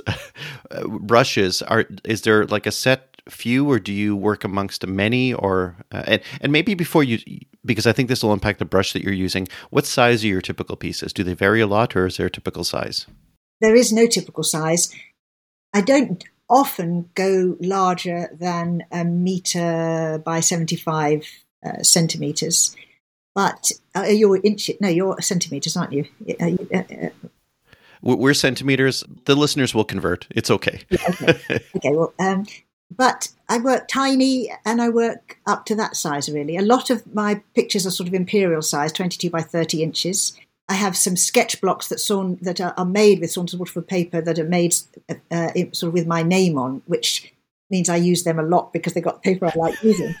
And, uh, nice. Uh, yeah, and they are in uh, four sizes, so um, half imperial, uh, well, quarter imperial, sixth imperial, and eighth imperial. So I tend to use those a lot because you know they've got my elephants on the front. but I, I mean, actually, I wish in a way that I did uh, have more sort of standard sizes because that would be helpful when you're reusing frames. But yes. uh, sadly, I don't. So I, I always seem to end up having to. I always seem to have loads of different frames and different sizes. Based on that, then what kind of brushes are you using? What is your go to brush? Is there a type? I'm very much a lover of sable brushes, but I'm also well aware that things are changing ethically. And so I am looking into imitation sable. I haven't yet found something that I love. Um, so I am still using natural hair. I do like um, all natural hair brushes, you know, including in oils. I prefer, you know, the bristle brushes, and I do like. Um, I just I like the spring and the bounce of natural hair, but I do realise that this may be something that changes in the near future, and I'm happy that there are manufacturers, you know, trying to find trying to find ways of making imitation hair. But the, the beauty of natural hair is it has barbs in. So basically, when you it holds plenty of paint, plenty of water paint, whereas uh, nylon strands are just long slippery strands, and so if you hold them up, they will water will drip out. Whereas if you've got a natural hair brush, then it will only release that paint when you say so, when you put the pressure down. And that gives you control. And what you need when you're trying to deliver watercolor to paper in, in a way that, in a certain, you know, the way you want to direct to some extent, is you need control. And so I will continue to use my sable brushes, and, and they will last a lifetime anyway. So um, mm-hmm. you know, they don't, they don't. They, sometimes the ends wear a little bit, but you know, you can wedge it if it's got a tip, then you just wedge it, you know, in the palette and make a tip, you know, a, a long side tip, like a screwdriver tip. um, so, you know, I, I, I, doubt I will need to buy many more brushes. You know, I've got so many brushes. Um, I love, I do love buying a new brush because I love having a new beautiful candelabra tip. But in truth, I could probably manage the rest of my life with all the brushes I've got. And so, is there a, a, type? Like, are you using a pointed round most of the time? Do you have a dagger that you, a, a liner? Like, do you have a set two or three that you use regularly? Um, I use basically a, a size. I, I, find the one I use the most is the size eight and the ten round, but sizes are not standard nowadays. So that right. for somebody might be much smaller than what I'm using. Uh, these sizes are made by the uh, SAA, uh, these brushes rather are made by the SAA that I use on a regular basis because they made me when I when I was making doing the television making films and DVDs people obviously wanted to be able to buy materials that I was using and Hazel Soan sort of sets. So I asked the SAA if they would uh, put together a set that was under £100 because sables are expensive. And they did. They put together a, tw- a 14, a 12, a 10, an 8, a 6, and a rigger and a flat for me. And no, I lie. There wasn't a 14 in there. So the six. And it was under £100. It isn't now. Now it's gone over. But uh, it enabled me to be able to say to people if they were, you know, wanting to take up watercolor, well, here for under £100, you can have brushes just like I use, and you won't need any others than these. And that's what I still am using. I use, uh, you know, and I, the flat brush. I love the flat brush as well. Use a lot of flat brush, a lot. And I don't use any of those fancy shapes. Although, having said that, today I actually went and bought a fan brush. Not oh, wow. hesitate to say to make any kind of grass mark ever. but I saw somebody, I was on Watercolor Live, which went out in uh, January, and I saw somebody use it to do a a, di- a, a, horizontal mark where it broke into sort of lines. And it was just lovely the way this mark was on the side of a roof or something like that. But I thought, wow, I really like that. And I thought, I can't do that with my flat brush because it won't divide like that. So today I went and, and bought it. I don't, I haven't had a chance to use it yet, and I don't think I've bought the right size, but it wasn't exactly what I wanted. Um, but I like experimenting with things, and so I, I, think you were talking about a liner. Is that like a reservoir brush? Uh, so a liner would be like a rigger. Oh, a rigger. I use a rigger a lot. A rigger. Okay. Yeah, yeah. My, my standard brushes are the round brushes, um, and the 10 is probably the most used, and the 8. And then I have a 12 as well, which I use a lot. And then the 6 I don't use very much, and the rigger I don't use very much. But I use the rigger more than the 6. I don't. I hardly ever use a 6. I don't use small brushes because I like to have the tip from a larger brush, really. Right, with the reservoir. Yeah, and I like mops as well. I like the freedom of a mop. And I like my flat brush, which is about an inch wide, 19 millimeters, I think. And I don't really use smaller flats. Hmm. That's about it. before we get into the paint, I just want to remind the listener that everything that Hazel's talked about, everything that we've talked about, where I could link to, whether it's a person, a product, a place, a thing, uh, I will link to it in the show notes. So if you're listening to this and you're on a commute or on, out for a, a, run or a drive or you're painting or drawing, uh, the notes will be there uh, when you need them. So please check them out. Uh, I always get comments. People love the notes. There's so much there. So anything that we talk about is going to be there. So I just wanted to, to mention that before we get into the paints. And so, Hazel, you've you talk about paint a lot in color theory, and we won't have enough time to get into this too deep. But uh, when it comes to paints, my feeling for someone who hasn't done a whole lot of watercolor is the paper is probably the most important to me, and then the paints. You know, when you get to the good paints, there's a lot of good paints. But I'm wondering for you, what paint do you enjoy using? And then we can talk about your palette and the limited palette? I started uh, when I started out, uh, and, and, obviously different countries have different main brands, but I started out with Winsor and Newton, and I liked them very much. And I remember quite early on uh, when I started writing books, I was asked to do a blind test of a whole load of uh, uh, artist quality paints from different brands from all around the world, and so I didn't know what they all were, and somewhat bizarrely, although I'm wondering if it was because I already used them, uh, I ended up liking the Winsor and Newton the best. Now, I was trying to be really, really, you know, really, really objective about everything. And it was to do with quick yield. It was to do with drying once you've squeezed it out so you can put your palette away. It was, you know, all the things you need to make a practical paint, not just the quality of the uh, actual hue or the, what, you know, whatever it was, its property was. But I now use, uh, uh, so for many years I use Winsor & Newton and they're a fine. I mean, all the brands, as you say, all the brands are fine. All the artist quality, it's a waste of money to buy student quality because it's all just filled out with calcium carbonate or something. And mm. what you want is the pigment. You want, and it you won't. It won't cost you any more in the long run because you'll use less paint. So it is a complete economic misnomer or whatever to buy cheaper paint because it will go fast and it won't do the job. Whereas expensive paint lasts a long time. I mean, you might you could buy cadmium red at the age of 60 and never use it up. anyway, uh, so now I use Schmincke, with whom and I love their colours. They approached me, and and uh, the time when Winsor and Newton made their packaging the writing was so small you couldn't see it. And I got, I thought, you know, given that most of your buyers are probably over 50 and eyesight is starting to go, you know, they can't read what they are. And it really actually annoyed me. So I was a bit cross with them. And at that time, um, when I was making a lot of films with the SAA, uh, Schmincke uh, said, you know, would, would you like to use our colours? And I absolutely love them. They were beautiful. It took a while, interestingly, to get used to some of the ones that are slightly different. It made me realize just how familiarity with colours is important. You know, once you've got some you like, swapping and changing isn't necessarily in your interest.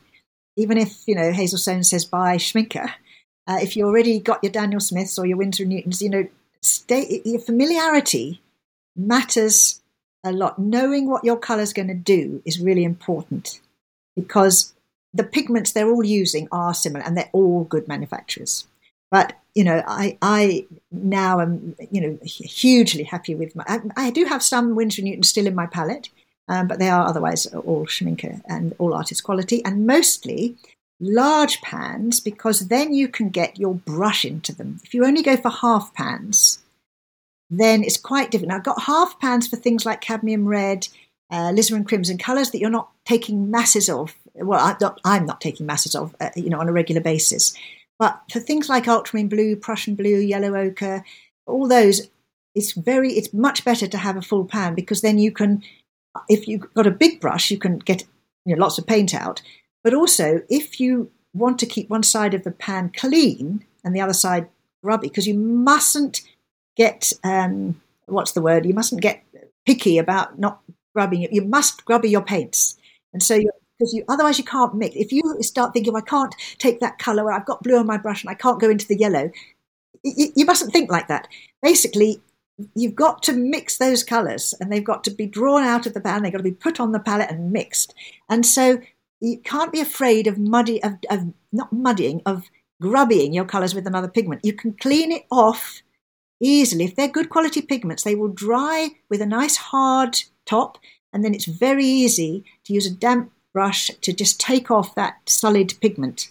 I would agree. I haven't used a lot, whole lot of Winsor Newton, and the only Schmincke I've bought is the super granulating that they have now. I think it's called super granulating.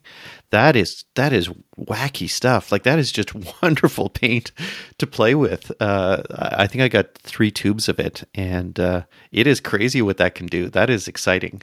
Yeah. now, interestingly, you should mention that because yeah, I think most watercolorists love granulation because it's lovely, isn't it? Seeing paint sort of sit in the tooth of the paper, and uh, it's a lovely attribute of watercolor.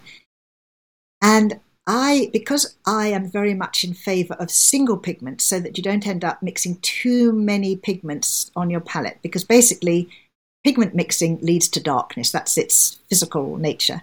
And so that means it leads to mud eventually, as you can see in your rinsing pot very clearly when you rinse off your brushes. So with the super granulating colours, I actually asked them to send me the constituent colours of each super granulating colour they wanted me to try because I wanted to be able to just use those three colors individually if I needed to to make the painting. In other words, to make sure I wasn't using too many colors in the painting. And so I would use the super granulating color when I wanted the three mixed together, but I used them individually as well. And in the book you've just got, The Art of the Limited Palette, there's a painting of some uh, horses on a beach. I think it's manganese violet Ah, now I'm just trying to think what the colours are. Anyway, it's not far into the book. I can't, I can't even think what the name of the painting is. This is terrible. But anyway, it's granulating colours, and it's in the section on granulation there. And it was painted with both the super granulating colour, which I can't now remember the name of at this moment either, which is terrible, isn't it? Uh, and the three, but it was painted with the three constituent colours of that colour um, as well. And so that to me made much more sense of the super granulating colours because yes, they're wonderful and they're gorgeous and they're they're they're really pleasing. People are really enjoying them. But I like to know that if, if you say mix two of those together, you've got six pigments because they're nearly all three pigment colours. And if you mix three of them together, you've got nine pigments. Well, there is danger in nine pigments. yeah, that's coffee.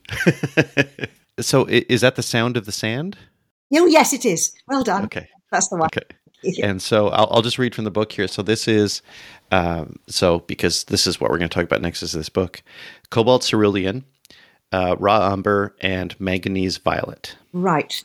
And now they will be one of those granulating colours, and I'm trying to think if it's glacial. Uh, if you go to further into the book, there's a man in a turban, and this is in the second half of the book. Uh, the Camel Trader. Yes. Super granulation colors. So glacier turquoise, tundra orange, and galaxy violet. Right, must be galaxy violet, I think. That is the the, the sound of the uh, the sound of the sand.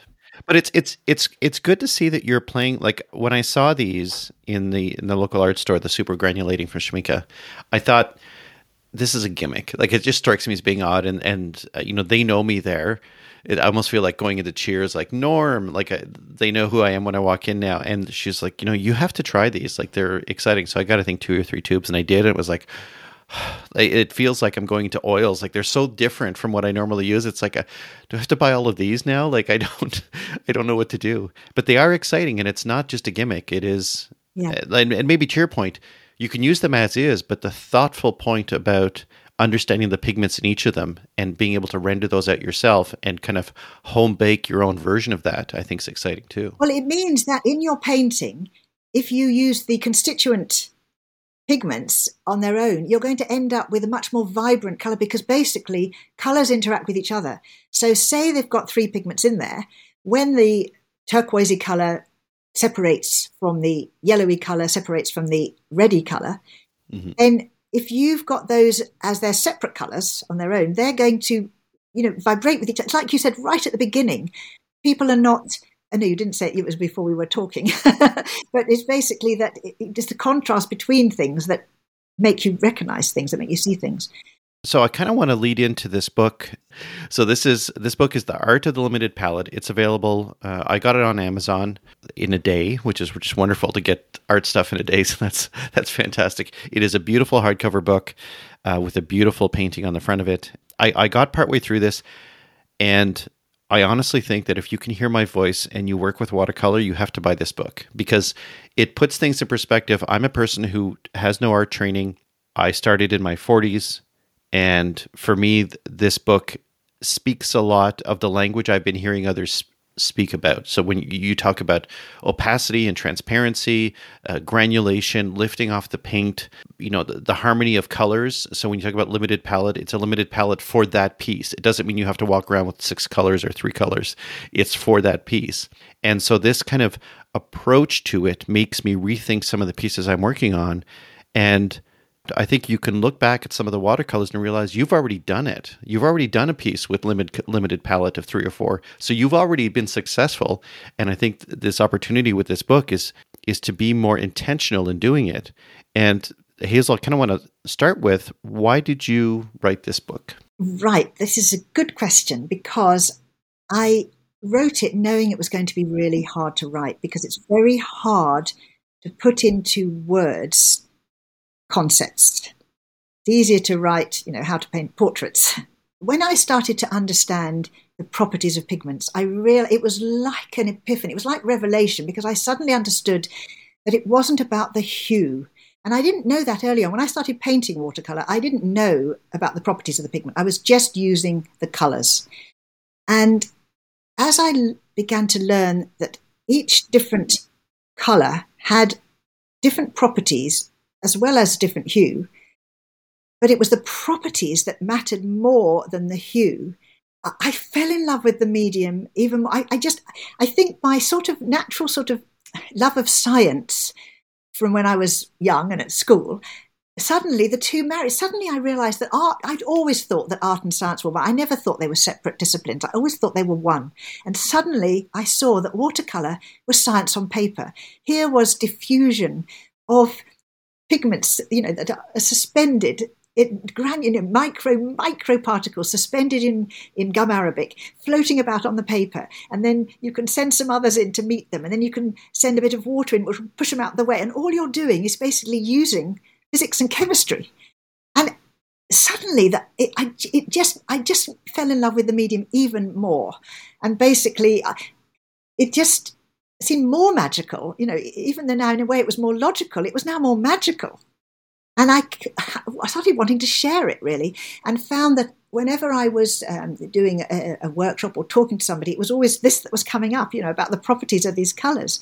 And I start, I wrote Watercolor Rainbow, which I think in in in North America is called something like Color Studio Watercolors, Their Pigments and Properties, or something like that. And that was the beginning of it, which was basically the 35 colours that I use on a semi regular basis. Not, not all of them are regular, but the 35 colours that I mainly use. And, and, describing them all and how they are used. So this, so that book was the start of it, and then I realised that actually you can't talk about the colours individually. It's always to do with them in combination, which is what the art of the limited palette is about. It's basically about how and why you would put colours in combination together. And so the, the, the second half of the book takes individual paintings and says, and why I chose those colours and tries. It, it, was actually really hard to. It's really hard to analyse something that effectively is a synthesis. It's really hard, but I did it.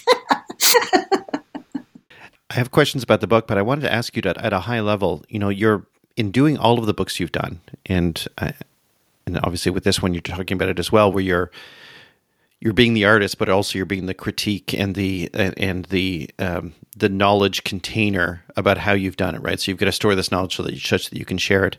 Do you think that's impacting how you paint? Do you think it's it's it's changed or modified either how you do it or the subjects that you've chosen? Uh, not the subjects but i tell you what it does do is that if you analyze too much what you do you can lose your spontaneity. You can lo- use, lose your sort of normal sort of flow.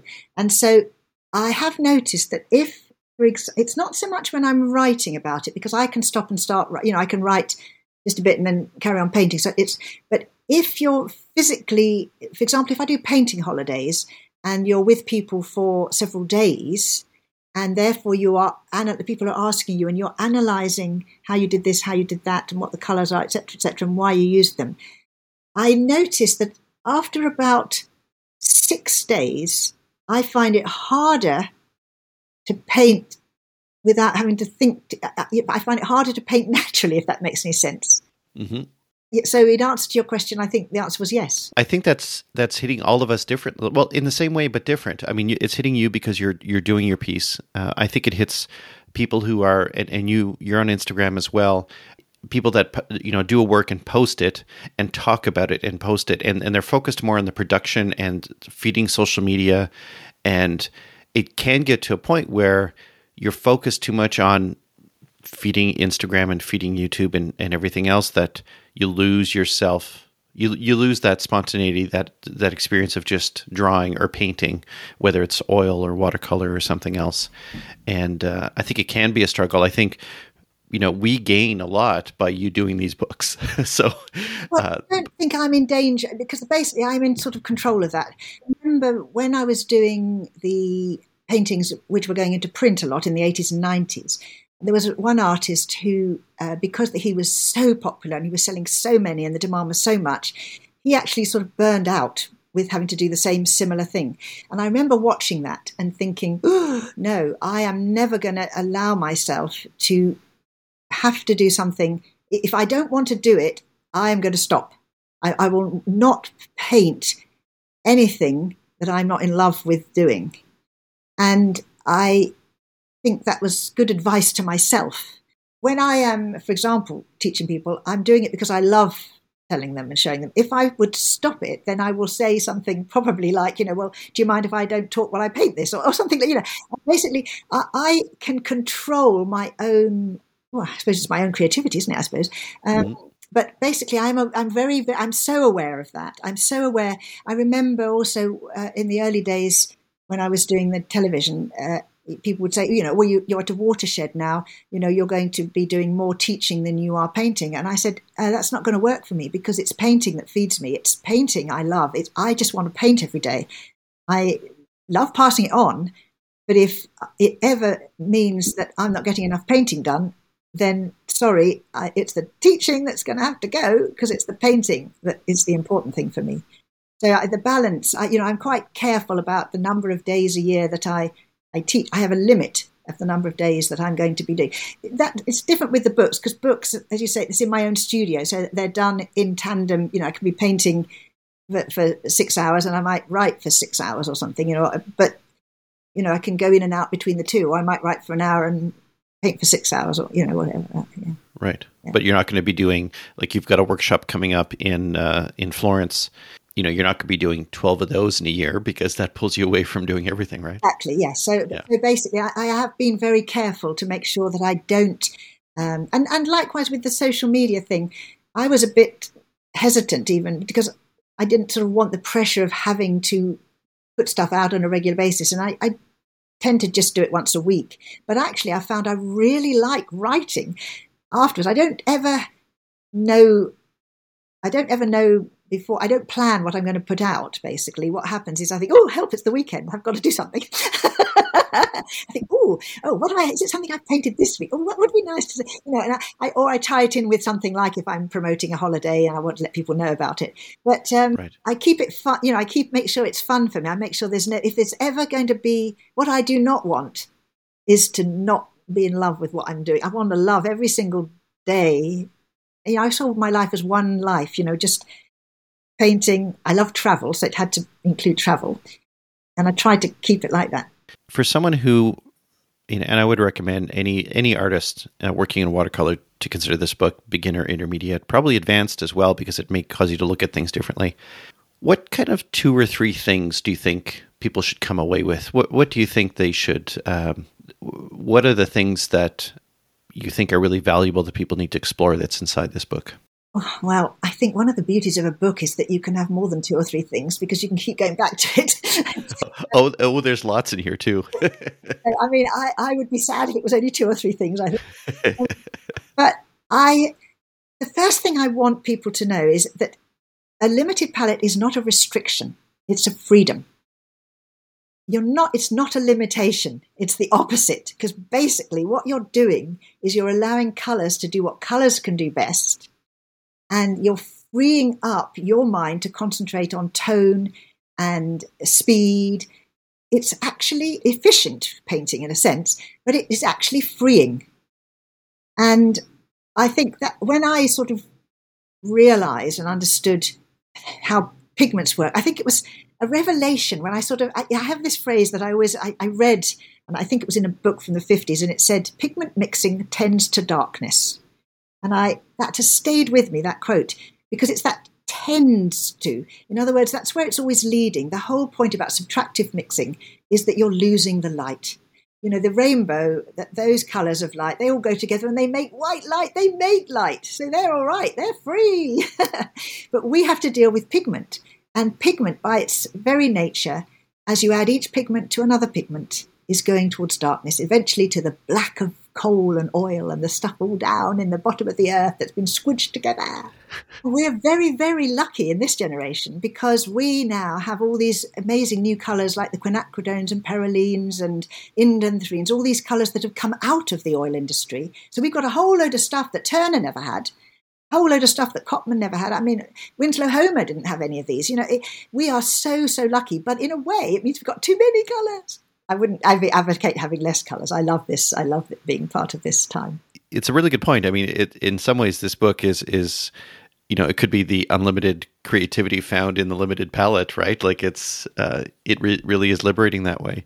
And I think you know, for me, like once again, not have a formal training, like your whole conversation that you have in here about understanding the difference between a staining and a granulating kind of experience with the paint was something I hadn't I think I knew about it, but I really hadn't thought about it. And so I think that's what's interesting about this book is some of this is going to be seem really familiar, but the way you phrase it gives me pause. And I think the next time I do watercolor, I'm going to be thinking about what's going into the fibers of the, the, the cotton and what is what granulars are dancing in between the peaks and and and, and so maybe if you can maybe just explain that for the listener just to kind of give them a bit of a teaser about that idea of the granulation and the staining and some examples of paints that do that. Yes, basically, uh, colors divide into staining colors and lifting colors. So, a staining color is a color that literally stains the fabric of the paper. So, in cotton paper, it is going into the actual cotton fabric. A lifting color, and most of the granulating colors are lifting colors, sits between the uh, cotton fibre. So it sits in the tooth of the paper or on the paper. Now, lots of colours run in between that. So you have semi staining and semi non staining, so to speak. And it's shown as a triangular symbol. So it's, um, you know, clear on the, on the, uh, on the um, tubes, you know, which, where, where it lies. But basically, the beauty of a staining colour means that when you lay it, you can't be shifted because it has stained the fabric of the paper. So now you can do, you know, other washes across it completely. You, you, can build up lots of lovely thin layers of things. Now you can do that with the lifting colours and the granulating colours, but they are in danger of being shifted if you rub your brush across them or use too much uh, water too often or, or, shift the pigment about because the pigments can still those particles those tiny particles of pigment can be shifted on the paper. And so you could run into danger of muddying your color or pushing it into corners. So if you know basically there are so many choices of different property for colors that are similar you can choose a blue that suits the purpose that you want to do it. So in other words, instead of looking for the matching the hue to the sky, you think, oh my goodness, I've got no chance of getting these white clouds in in this sky. So I need a lifting color so that I can get them out of this blue sky. So you would go for a lifting blue like an ultramarine blue or a cobalt blue. If you used a Prussian blue or a phthalo blue, those are staining colours. So basically, you've got no chance of getting your clouds out. They are gone. but it doesn't mean either is wrong or right. It just means you pick the colour that is going to give you the most um, useful property for what you need. So uh, often, uh, for example, with portraiture, I will use ultramarine blue over uh, a staining blue like Prussian or phthalo because I think I might get the eyes in the wrong place and I might want to have to move them a bit. And so I need to know I can shift that colour. So I will use a lifting blue like ultramarine, knowing that therefore I can even rub it off with a sponge if I have to, and I can move, you know, move an eye up or down, you know, even sort of a centimetre or so, or whatever, it, you know, the size of proportion of the painting. Mm-hmm. Uh, so I, I, call the lifting colours safety colours or, or, kind colours because they, they give you the chance to lift them, and there are lots of them. You know, all the most of the earth colours, not yellow ochre, but most of the others are lifting colours. So burnt sienna and ultramarine blue. I, I remember doing a, a DVD of a jackal uh, for African watercolor DVD, and I had a cameraman filming it, and I painted this in ultramarine blue and I think a little bit of yellow ochre and uh, burnt sienna. And then I said, and of course, these are lifting colours, so we can take them all off. And then I got a sponge and I wiped it off completely, totally disappeared. And then I thought, help, did he film it? Did he film it? Or, you know, have I looked? the annoying thing was it had come out really nicely as well. As it was against my whole sort of, I didn't want to even take it off, but, but I had to because we were filming about lifting colours. Uh, anyway, luckily he did film it, but it, it came away completely. And uh, when I, if I demonstrate that to people, they say, "Wow, I didn't, I didn't realize. I thought, you know, was, I thought watercolor was so unforgiving, you can't move it." But if that had been painted with Prussian blue, and um, let's think of a staining brown, uh, say brown madder, then uh, it wouldn't, it, you know, it wouldn't have been able to be shifted. You, you know, you want to use staining colours as well because they have edges that look lovely under things. So you might want to use something like aureolin under uh, some green trees because the edge of the aureolin will never disappear. It can't be lost because it's a stain, you know, it stained it. So it, they, all these colours have uses. You know, there isn't a single colour that isn't useful in, at some point. So the artist that's listening to this and may have a few hundred colours, it's okay. but, you know, I think one of the things that nearly every painter and certainly watercolorists do is they go into art shops and they just fall in love with tubes of color more so than pans even i think tubes of color are just so yummy especially if they're small because they're sort of cute and so you can't help but keep buying and buying and buying tubes of color and in a way it's nice that we love our materials so much you know but it sometimes means you've got too many and then you get muddled as to what to use whereas you familiarity is definitely a way of uh, getting to know the properties of the colours that you use on a regular basis. But it doesn't mean that you shouldn't experiment as well, because uh, otherwise you won't find out that there's others that you might get on better with or find that they do something more for. you know, this is once again maybe something somebody who's exploring watercolor may think, oh, it's something else I've got to think about. It's stressful. You know, maybe you know, we talked before we started recording that you've got a, a beautiful palette. We're going to get a picture of that to show people what it looks like. So you'll have to check the show notes out for that link. So we're getting a picture of your your palette, your actual working palette. And I think you mentioned somewhere I saw that you you typically work with 20 to 30 colors and but not per painting, right? That's kind of your scope of your work. I'm curious about what colors you lean on a lot. Like I'm there's a few that I always go to just based on the subjects I'm using. But I'm wondering, like you talked about ultramarine blue versus Prussian, and then you've talked about cerulean that you've used in here. So, and and the book goes into heavy detail about the warm and the cool with regard to your your blues, yellows, and reds.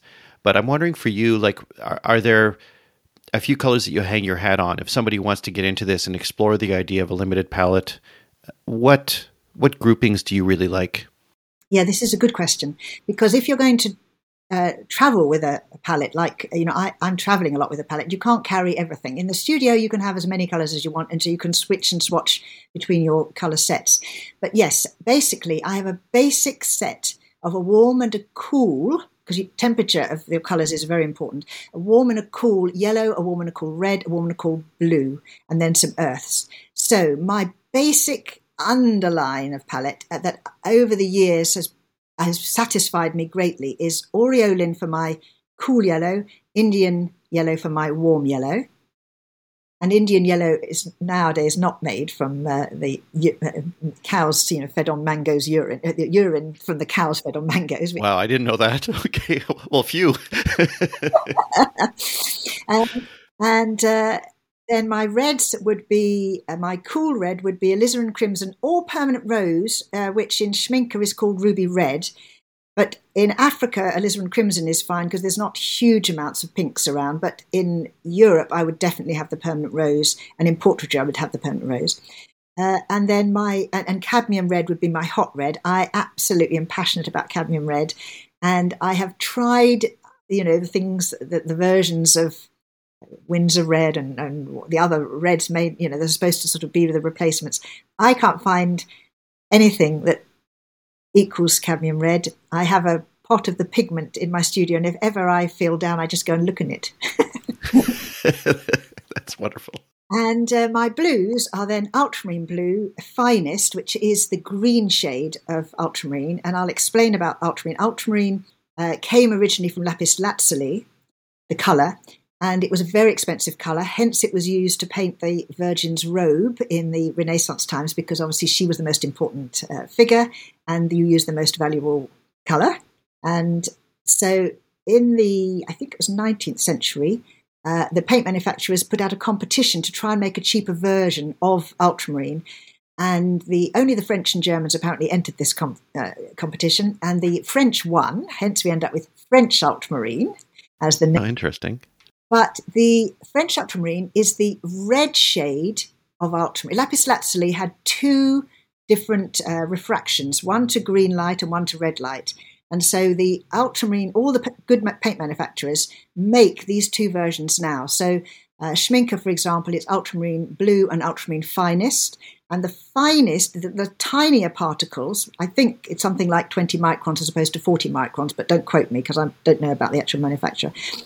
The, the, t- the smaller particles are the ones that go to green, and the larger particles go to red. So French ultramarine, which is the red shade, is the more granulating of the two hmm. because it's got the bigger particles. So it all makes sense once you understand yes. as you begin to know why and how they work.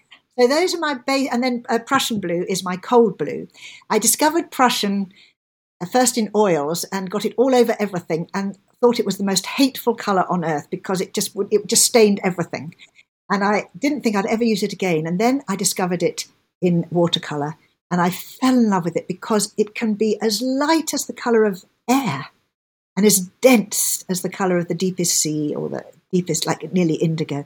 And for me to have a color like that, a cool blue like that, that can go from that range with such subtlety, and it's nearly in almost every brand, the color is pretty much identical. I haven't often found a brand where the Prussian blue isn't the same maybe I shouldn't say that because I them back. I'm sure there's one, but anyway. But basically, so those those six colours satisfy. If I had nothing else, I could probably paint everything with those six and wouldn't need anything else. But then I love having my earths. I am a lover of yellow ochre because of Africa, probably. Uh, lots of English artists prefer raw sienna. It's probably a better colour to use in the English landscape. Uh, but yellow ochre certainly has suited me very much in Africa. And then burnt sienna is a must, you know, I think every single person in every palette must have burnt sienna basically because it's just, you know, if you don't want a red, it's a red. so it's, uh, it's perfect.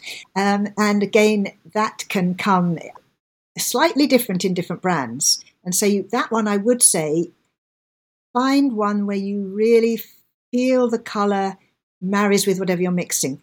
For example, if I am trying to mix a black quickly, I'm not really going to want to mix three colours to make that black. With obviously red, yellow, and blue. Not obviously, but if you know a bit of colour theory, then obviously mm-hmm. red, yellow, and blue are mixed together to make uh, the darks, the blacks, the browns, the greys. And so, but in your when you're painting, you know sometimes three colours is too many. It's too it's too slow a mix. And because we you know have our choice of colours, this is what I try to get across in the limited palette: is that you know don't just think triads because sometimes it's a duet that's going to work. So, for example, ultramarine green shade, so ultramarine finest in Schmincke, and burnt sienna are going to make a brilliant black because the red of the burnt sienna and the green of the green shade blue mm-hmm. are, are opposite colours. So they're going to make a deeper black. But if you were mixing French ultramarine with burnt sienna, the French ultramarine is the red shade of ultramarine. And so if you mix that with the burnt sienna, you haven't got enough green in there for it to go to black. So then, if you were going to try and make a quick black with your ultramarine blue, you'd need something like burnt umber, which is a greener brown than burnt sienna. So if you know just a little bit about some of these colours, it makes your mixing quick, efficient, and vibrant. I'm gonna have to rethink things all over again. but I think this is good. I've I've never really explored this part of watercolor except that I see this color here. I'm to try and replicate it here. I'm not really thinking that deep, and I, I appreciate what this book has triggered in my mind. I'm to probably go through this two or three times. This is a wonderful, wonderful book. I feel like I'm asking a chef what their favorite fast food is. So appreciate the question here. Are there a couple of complementary colors, or sorry, convenience colors that you like? Uh, just before I answer that, I want to just come back because you just said something very good. And I want to come back. Uh, now, now I've lost my thread completely. Now you just said um, about rethinking, and you said mm-hmm. no earlier on. You had a question where you said what two or three things you'd like to get out of the book, and I think what you just said about how stop chasing hue but start thinking about the properties. I would say if there was one thing out of the book, if people uh, were able to realize not to be trying to match the hue of what they're painting, but think of it as a, a general classified blue or a general classified red or, or yellow. In other words, it doesn't matter. It doesn't. Ha- you don't have to match the hue for it to appear in the painting to look like it because the other colors are going to push it in directions. So if there was one thing out of the book, it would be exactly what you just said. Instead of thinking about your colors, oh, that's a blue that will match that sky, it's think of your colors in combination because the other color, uh, you know, the, the red will push the blue towards. Uh, hang on, my brain's completely lost, lost my brain now. Sorry, the, the orange in the red, the, the yellow in the red will push the blue. The orange in the red will push the blue towards its blueness, and the the uh, you know, so the other colors will will react with it. So sorry, go back now to your question, which was about convenience foods. Yes, convenience colors. Convenience. Yeah. Uh, well, uh, funny enough, I would say that actually ultramarine blue and burnt sienna are convenience colors. Definitely. Ultramarine blue and green shade, ultramarine blue green shade, mm-hmm. because they basically can do so much.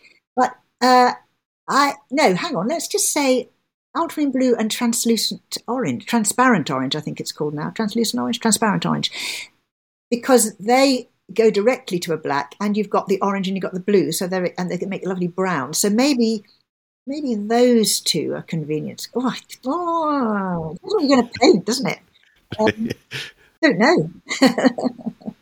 it's i mean you start into this early when you get into watercolor and people are like you should never use black right you, like avoid using black you know the, the, next step is to use like a payne's gray you know at, at least move into that direction and then uh, and then actually mixing your own dark colors, right? So I think that's kind of the lessons we learn early. But I think your book takes that whole, to a whole new level in limiting our palette and and trying to to work the image. I don't want to say work the image around the palette, but use the palette to render a a, um, a, a thoughtful, intentional, unique, creative expression of what you're working on. Yes, I would say that's very well said because basically it goes right back to that thing of saying so you're using the subject to make a watercolor rather than using watercolor to paint a subject. So basically, if you have got a set of colors and inevitably three colours, one veering to a red, one veering to a yellow, one veering to blue. And I always hesitate to say red, blue, and yellow because people immediately think of the sort of primary school red, blue, and yellow. And mm-hmm. you know, the red could be anything from magenta through to burnt sienna. Uh, the yellow could be anything from quinacridone gold or raw umber right through to lemon yellow. And the blue could be anything from indigo through to violet. So basically, if you if you find three colours that veer in the direction of those three primaries and put them together, you might find you need a couple of others. You might find you just need one more. But basically, you can't help but win as a colour scheme. You cannot help but have harmony. You cannot fail to have harmony. What you could do is then ruin it by adding too many other colours. You could ruin it by pushing it around too much. You could ruin it by overlaying too much. But you couldn't upset harmony because those three colours the color each of the colors will push the other towards itself or away from itself depending on which way it's going I think I could spend all day with you just talking about this. So I'm I'm mindful of your time and and uh, the listeners' time. I don't want to push this too far, uh, so I, I want to fit a few more things in. But I just I'm in totally just uh, I, I feel like this is a whole different level of watercolor, and I really appreciate this conversation. I, I wanted to ask you, you know, you've done a few other books as well, and I just wanted to make mention of this because we have a lot of urban sketchers that listen to the podcast, and I think you've done um, two recently, which is Learn to Paint Wildlife Quickly and Learn to Paint Portraits Quickly. Uh, this is amongst all the other books, and uh, I will talk about this later on, but I'm going to link to all of these so people can easily get access to that kind of stuff. Is there? You've done a number of books. Obviously, this one is is fantastic. Are, are, is there another book or two that you think would really elevate someone's game if they're beginner, intermediate, uh, that you've really heard positive feedback? You, you mean all your books are brilliant, so I'm not going to ask you to pick a favorite, but I am. Uh, what, what do you think? There's another uh, book or two in what you've done that people would really kind of latch onto that would help them kind of move their game forward? I think I have to go to what other people are telling me about them rather than what I would think, because that's really the and I, apparently learn to paint people quickly has really, really helped people uh, urban sketching. I mean, obviously, if you're urban sketching, you're painting people a lot.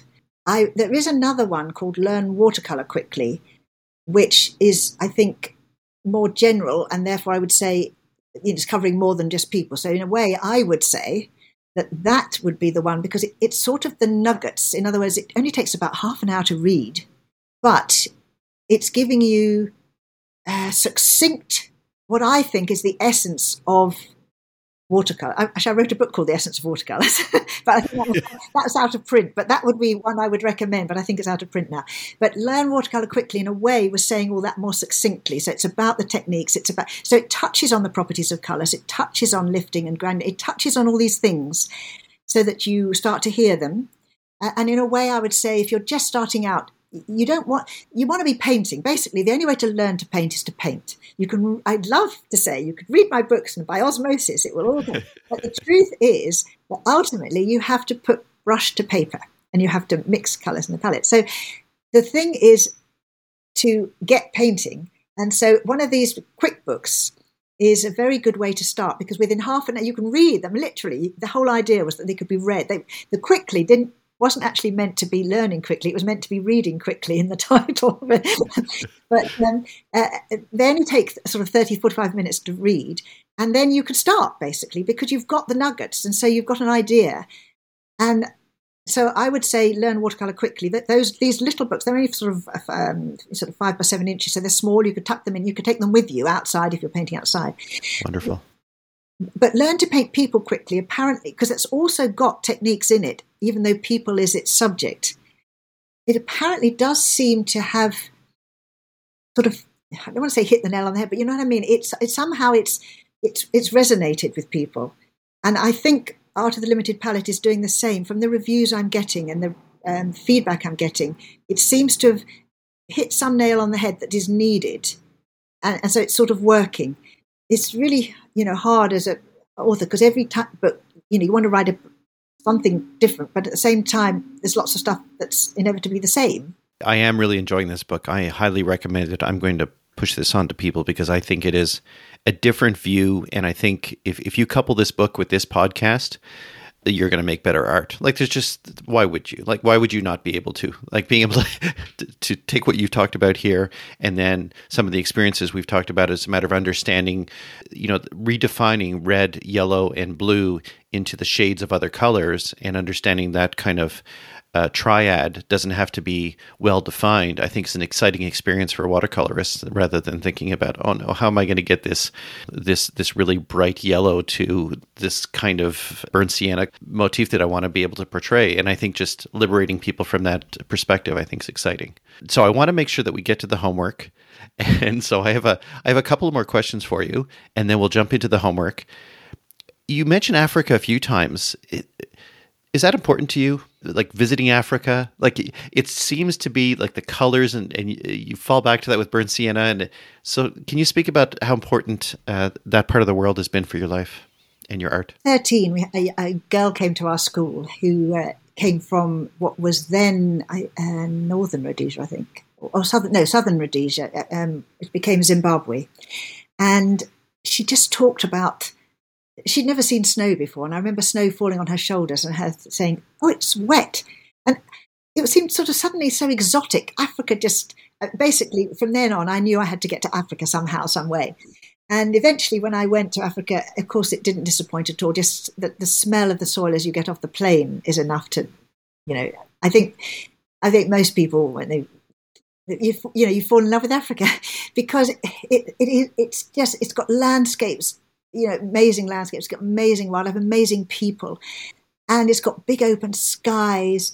It has it doesn't have black. Sh- Apparently, Australia has black shadows, which I've never been to Australia, and I'm going to have to find these black, see these black shadows because Africa has blue and violet shadows, and they're, sometimes they're turquoise. I mean, uh, of course, it doesn't have too much green as well. And I'm, I'm well, southern Africa doesn't. Obviously, lots of parts of Africa do have lots of green, the middle bits. Um, but I am a great lover of the yellows and the ochres and the uh, reds and the blues. And I think if I had been to East Anglia in England earlier in my life than when I ended up going there um, for, for television uh, in the you know 90s later uh, and saw the big open skies, I remember thinking, help, if I'd seen this first, I might not have needed Africa. But it was the big open skies. You've probably got them in Canada. But big open skies, you know, for a watercolorist, that's three dimensionality, you know, and then you're making it flat and you still have to make it big on a tiny bit of paper. I love your enthusiasm. It's infectious.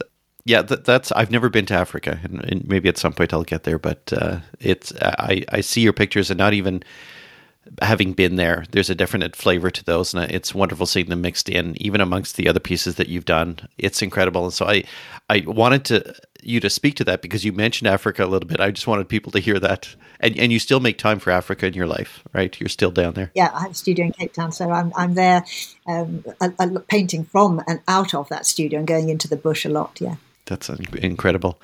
I have a, real high level question for you about art and artists especially within watercolor, what do you think holds an artist back from getting to the next level in watercolor? What, what do you mean by next level? So either so that's a good question. So what I'm thinking is is you do a lot of teaching, uh, you do these workshops as well. You know that there's ways that you can improve your watercolor work, and it could be that it's composition which is partially watercolor, but more just around, uh, you know, staging your work. It, it could be that, you know, it's this uh, more kind of harmonious palette around what you're doing. It could be, you know, being more intentional about preserving the white, playing with granulation versus, um, you know, relying on staining. Like, it, I think it's, you know, as a as an artist, whether it's watercolor, oil, or graphite, we're always trying to look at how can we. And, and to be honest, this is the way I look at it. It's it's how can I weave more magic without giving away my secrets. Like I, I feel that sometimes that's what it is, right? It's it's turning skill or process into something that's repeatable that that that kind of allows people to see what you see in your head because i i find that i the, the disappointment I have sometimes in my pieces is my hand hasn't caught up with my mind. I'm not letting go of what I want it to be, but what I did isn't where I need it to be. And I think maybe that's what I mean is is how do you get to where you want it to be from where where you how do you get to where you need it to be from where you have it right now? I'm not sure you ever do. So maybe maybe the thing that holds back holds back artists is not learning. Every painting is an exploration. The only time when it isn't is if somebody has commissioned something that I'm happy to repaint similarly. And then in a and in a way, and that is also an exploration because actually actually copying your own work, so to speak, is quite exploratory. It's quite interesting because you actually think, hey, I've got to see how I did this now. So actually that can be exploratory in itself. I don't I don't think it's about levels, you see, because I think it's more about a kind of magic that happens. I think it's almost you, you need um, what's the word? You know, the technique. You know, you need the technical ability. So you know how to mix. You know what's kind of supposed to happen, etc. But I think it's putting that 110% concentration in, and it's kind of allowing things to happen that you're not in. T- it's sort of letting the medium dictate a bit more. Every, every, for everybody, I mean, what you were saying then, all those different things, all those could be things people have to learn or let go of. But I'm not sure it's levels because I think one can, I think it's a bit like exercise. You know, you can do it regularly and everything's fine and you get better and better and better. Then you don't do it for a fortnight and suddenly you're stiff as a board. And I think the same thing happens with watercolor that it is like you said, it's learning, but I think it's actually doing. I think it's just, you've just got to do it because the familiarity, the more you do something, if, certainly some things I do, I paint the same subject over and over and over and over and over and over because one, I love doing it, but two, different things happen is that you get, you suddenly realize what doesn't matter you get more confident about some brushstrokes because you think, oh, it didn't matter when that overlapped. It didn't matter when that bled into that. And you realize that some things do matter and some things don't matter. And the more times you, you know, it's not that you're copying it, it's that each time you're learning because you're painting something similar or using similar set of colors or slightly different set of colors. And you can't help but learn. You will learn by default. You won't even know you're learning. But if you then don't paint, say, for six weeks or a year or something, you're going to have to forget it because it's the same as a golfer or, or you know, or a, uh, you know, or, or, just exercise. You can't help but forget it because muscle memory or whatever it is, you know, is gone. Mm-hmm. Yeah, and I think the other bit, having stopped art for you know a few days, a week, and coming back to it is, I think what we get good at as artists is constantly critiquing what we're doing in that moment in time and coming back to it. You know, like the, I think that what that's what makes you good is the ability to identify what you're doing right and wrong in that moment in time and adjust it in real time. I think that when we when we stop doing something for a week or two, we forget that. And so that's how we get so deep in the weeds over in the corner there is because we haven't been circling and we've just relied on the ba- uh, on the fact that I did this really good piece 2 weeks ago. I'm a better painter than I was before. But we forget that the, the painting's an endpoint and we forget how important that is that we're constantly reviewing and critiquing and understanding that we still have a way to, ways to go. And I've just I've never had a question come back to me this way, making me rethink what I do and how I do it. So yeah. And and people don't see this, but you're really darkly lit. So all I see is your face coming out of the darkness, and it feels like I'm speaking to a, a watercolor spirit queen here who comes out of the darkness every so often to share the wisdom. It's uh, it's quite a magical experience right now. So I always get to this point around homework. People get engaged with uh, with you and they'll be able to follow kind of everything that we've talked about the materials your work. I'm going to link out to a bunch of your pieces. I'm going to link directly to the art of the limited palette but i'd like a little bit of homework for them something that they can explore. So hazel i'm wondering if you have something that they could try right now to help kind of move them forward? I am guessing, and I might be wrong because you might be all very uh, disciplined people who don't go buying lots of different colours, but I bet most of you have too many colours uh, sitting in drawers and you haven't touched them or used them. You've got lots of tubes. Now, watercolour lasts forever. Even if the tube has gone hard, it's just a pan now, so split it open with a knife. You can use it. It's never gone until it starts going into sort of pigment particles, it's still fine because it's bound with the gum, Arab, gum arabic. So, what I want you to do is I want you to find a uh, I want you to divide your the colours into sort of reddish colours, yellowish colours, and bluish colours. So your blues are going to vary from your violet right through to your indigo, turquoises, all those kind of colours. So it'll be your ceruleans, your phthalates, all those kind of things. And then your reds are going to vary from magentas and crimsons right through to your reddy brown. So it could be light red, it could be brown madder, it could be burnt sienna in there, okay, any of those. And then your yellows are going to vary from raw umber, uh, right through a quinacridone gold, say, right through to lemon yellow. So through your cadmium yellows, through your Winsor yellows, whatever. And I bet you, I mean, I'll be amazed that most people, I mean, there will be, I'm sure, quite a few colours that you have never picked up. You picked up from a, a shop you never used.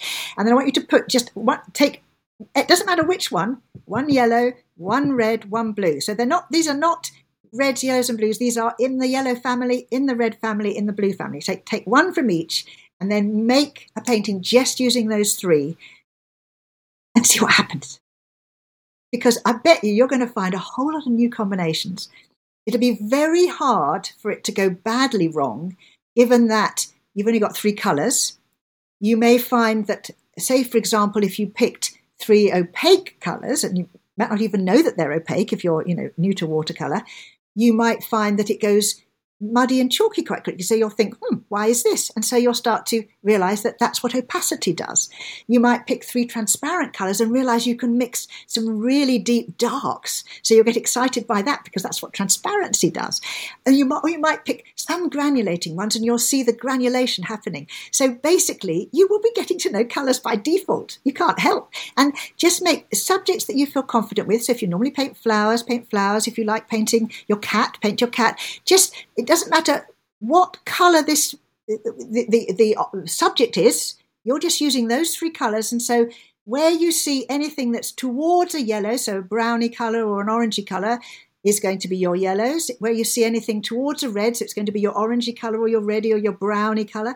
And where you see your violety colours, it might be the crimsony colour, and then where your blues are, it's going to be your darks and your blacks and your bluey colours. And so, in other words, you're not trying to copy the colours of your cat or your flowers, you are using these three you've got. So, your limited palette is those three colours. But you're going to have fun because you, you, you're, you're off the hook. It's not your fault if you pick the wrong colours. right. I love that. Man, your uh, your joy and enthusiasm for watercolor is just uh, phenomenal, and I know that I'm going to try this homework. I I do I am guilty of having some paints that I've not used. I've uh, and I'm guilty of uh, too many reds, so I do have to trim my reds down. Some I've never used, but I thought I could once again in a shop. Oh, that looks nice. I don't have that one. I don't think, and then you end up buying two tubes of it anyway.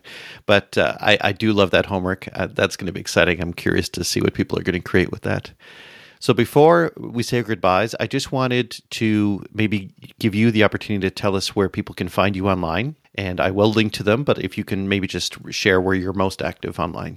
Well, I've got a website, which is mynameplus.com, or it's also called allsoanup.com. I love that, by the way. uh, it's the same website. Uh, and uh, so that's the um, main place to find activities and things. I don't put everything up there. I'm, I, I'm wish I had more time to do so, but I'm painting most of the time. So, uh, and then I also am on social media with Instagram, and I think my handle's my name, but I don't know what the ha- I didn't even know things were called a handle till the other day. I was asked what was your handle, and I thought, oh, I don't know, but I think it's my name. I'm pretty sure it is your name. Mm-hmm. Thank you.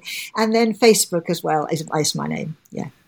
Awesome. So I'm going to link to all of that. Uh, once again, I'll link to everything that we spoke about, your books, especially your most recent one, The Art of the Limited Palette, which you can get from Amazon in a day. So that's fantastic. So I, I wanted to say thank you, Hazel. This has been inspiring and just a joyous celebration of watercolor and art and creativity. And having done it for so long and still having the enthusiasm and producing the beautiful pieces you have, it's ma- making me rethink my style and maybe loosening things up and trying that exploration, trying to limit my palette. And I just I, I, I love that you put the time aside and joined me from across the pond to to kind of talk about watercolor and painting. Thank you so much. I do appreciate your time. Well, it's been a pleasure. And I wish Thank you. I'd called it the unlimited art of the limited palette because I thought it was a great idea and I wish I'd thought of that. Maybe volume two. yeah. Thank you so much. Take care of yourself. And looking forward to uh, to seeing more of you in uh, 2023. Bye. Bye. Show notes, including links to everything Hazel and I spoke about, can be found at drawinginspiration.fm slash 96. If you enjoyed the show, please follow, share, and review wherever you listen to podcasts. This will help surface the podcast for others to enjoy. Thank you so much for joining us this week. Be kind to yourself and each other, and keep drawing. Theme music for this podcast is Acid Jazz, provided by Kevin MacLeod.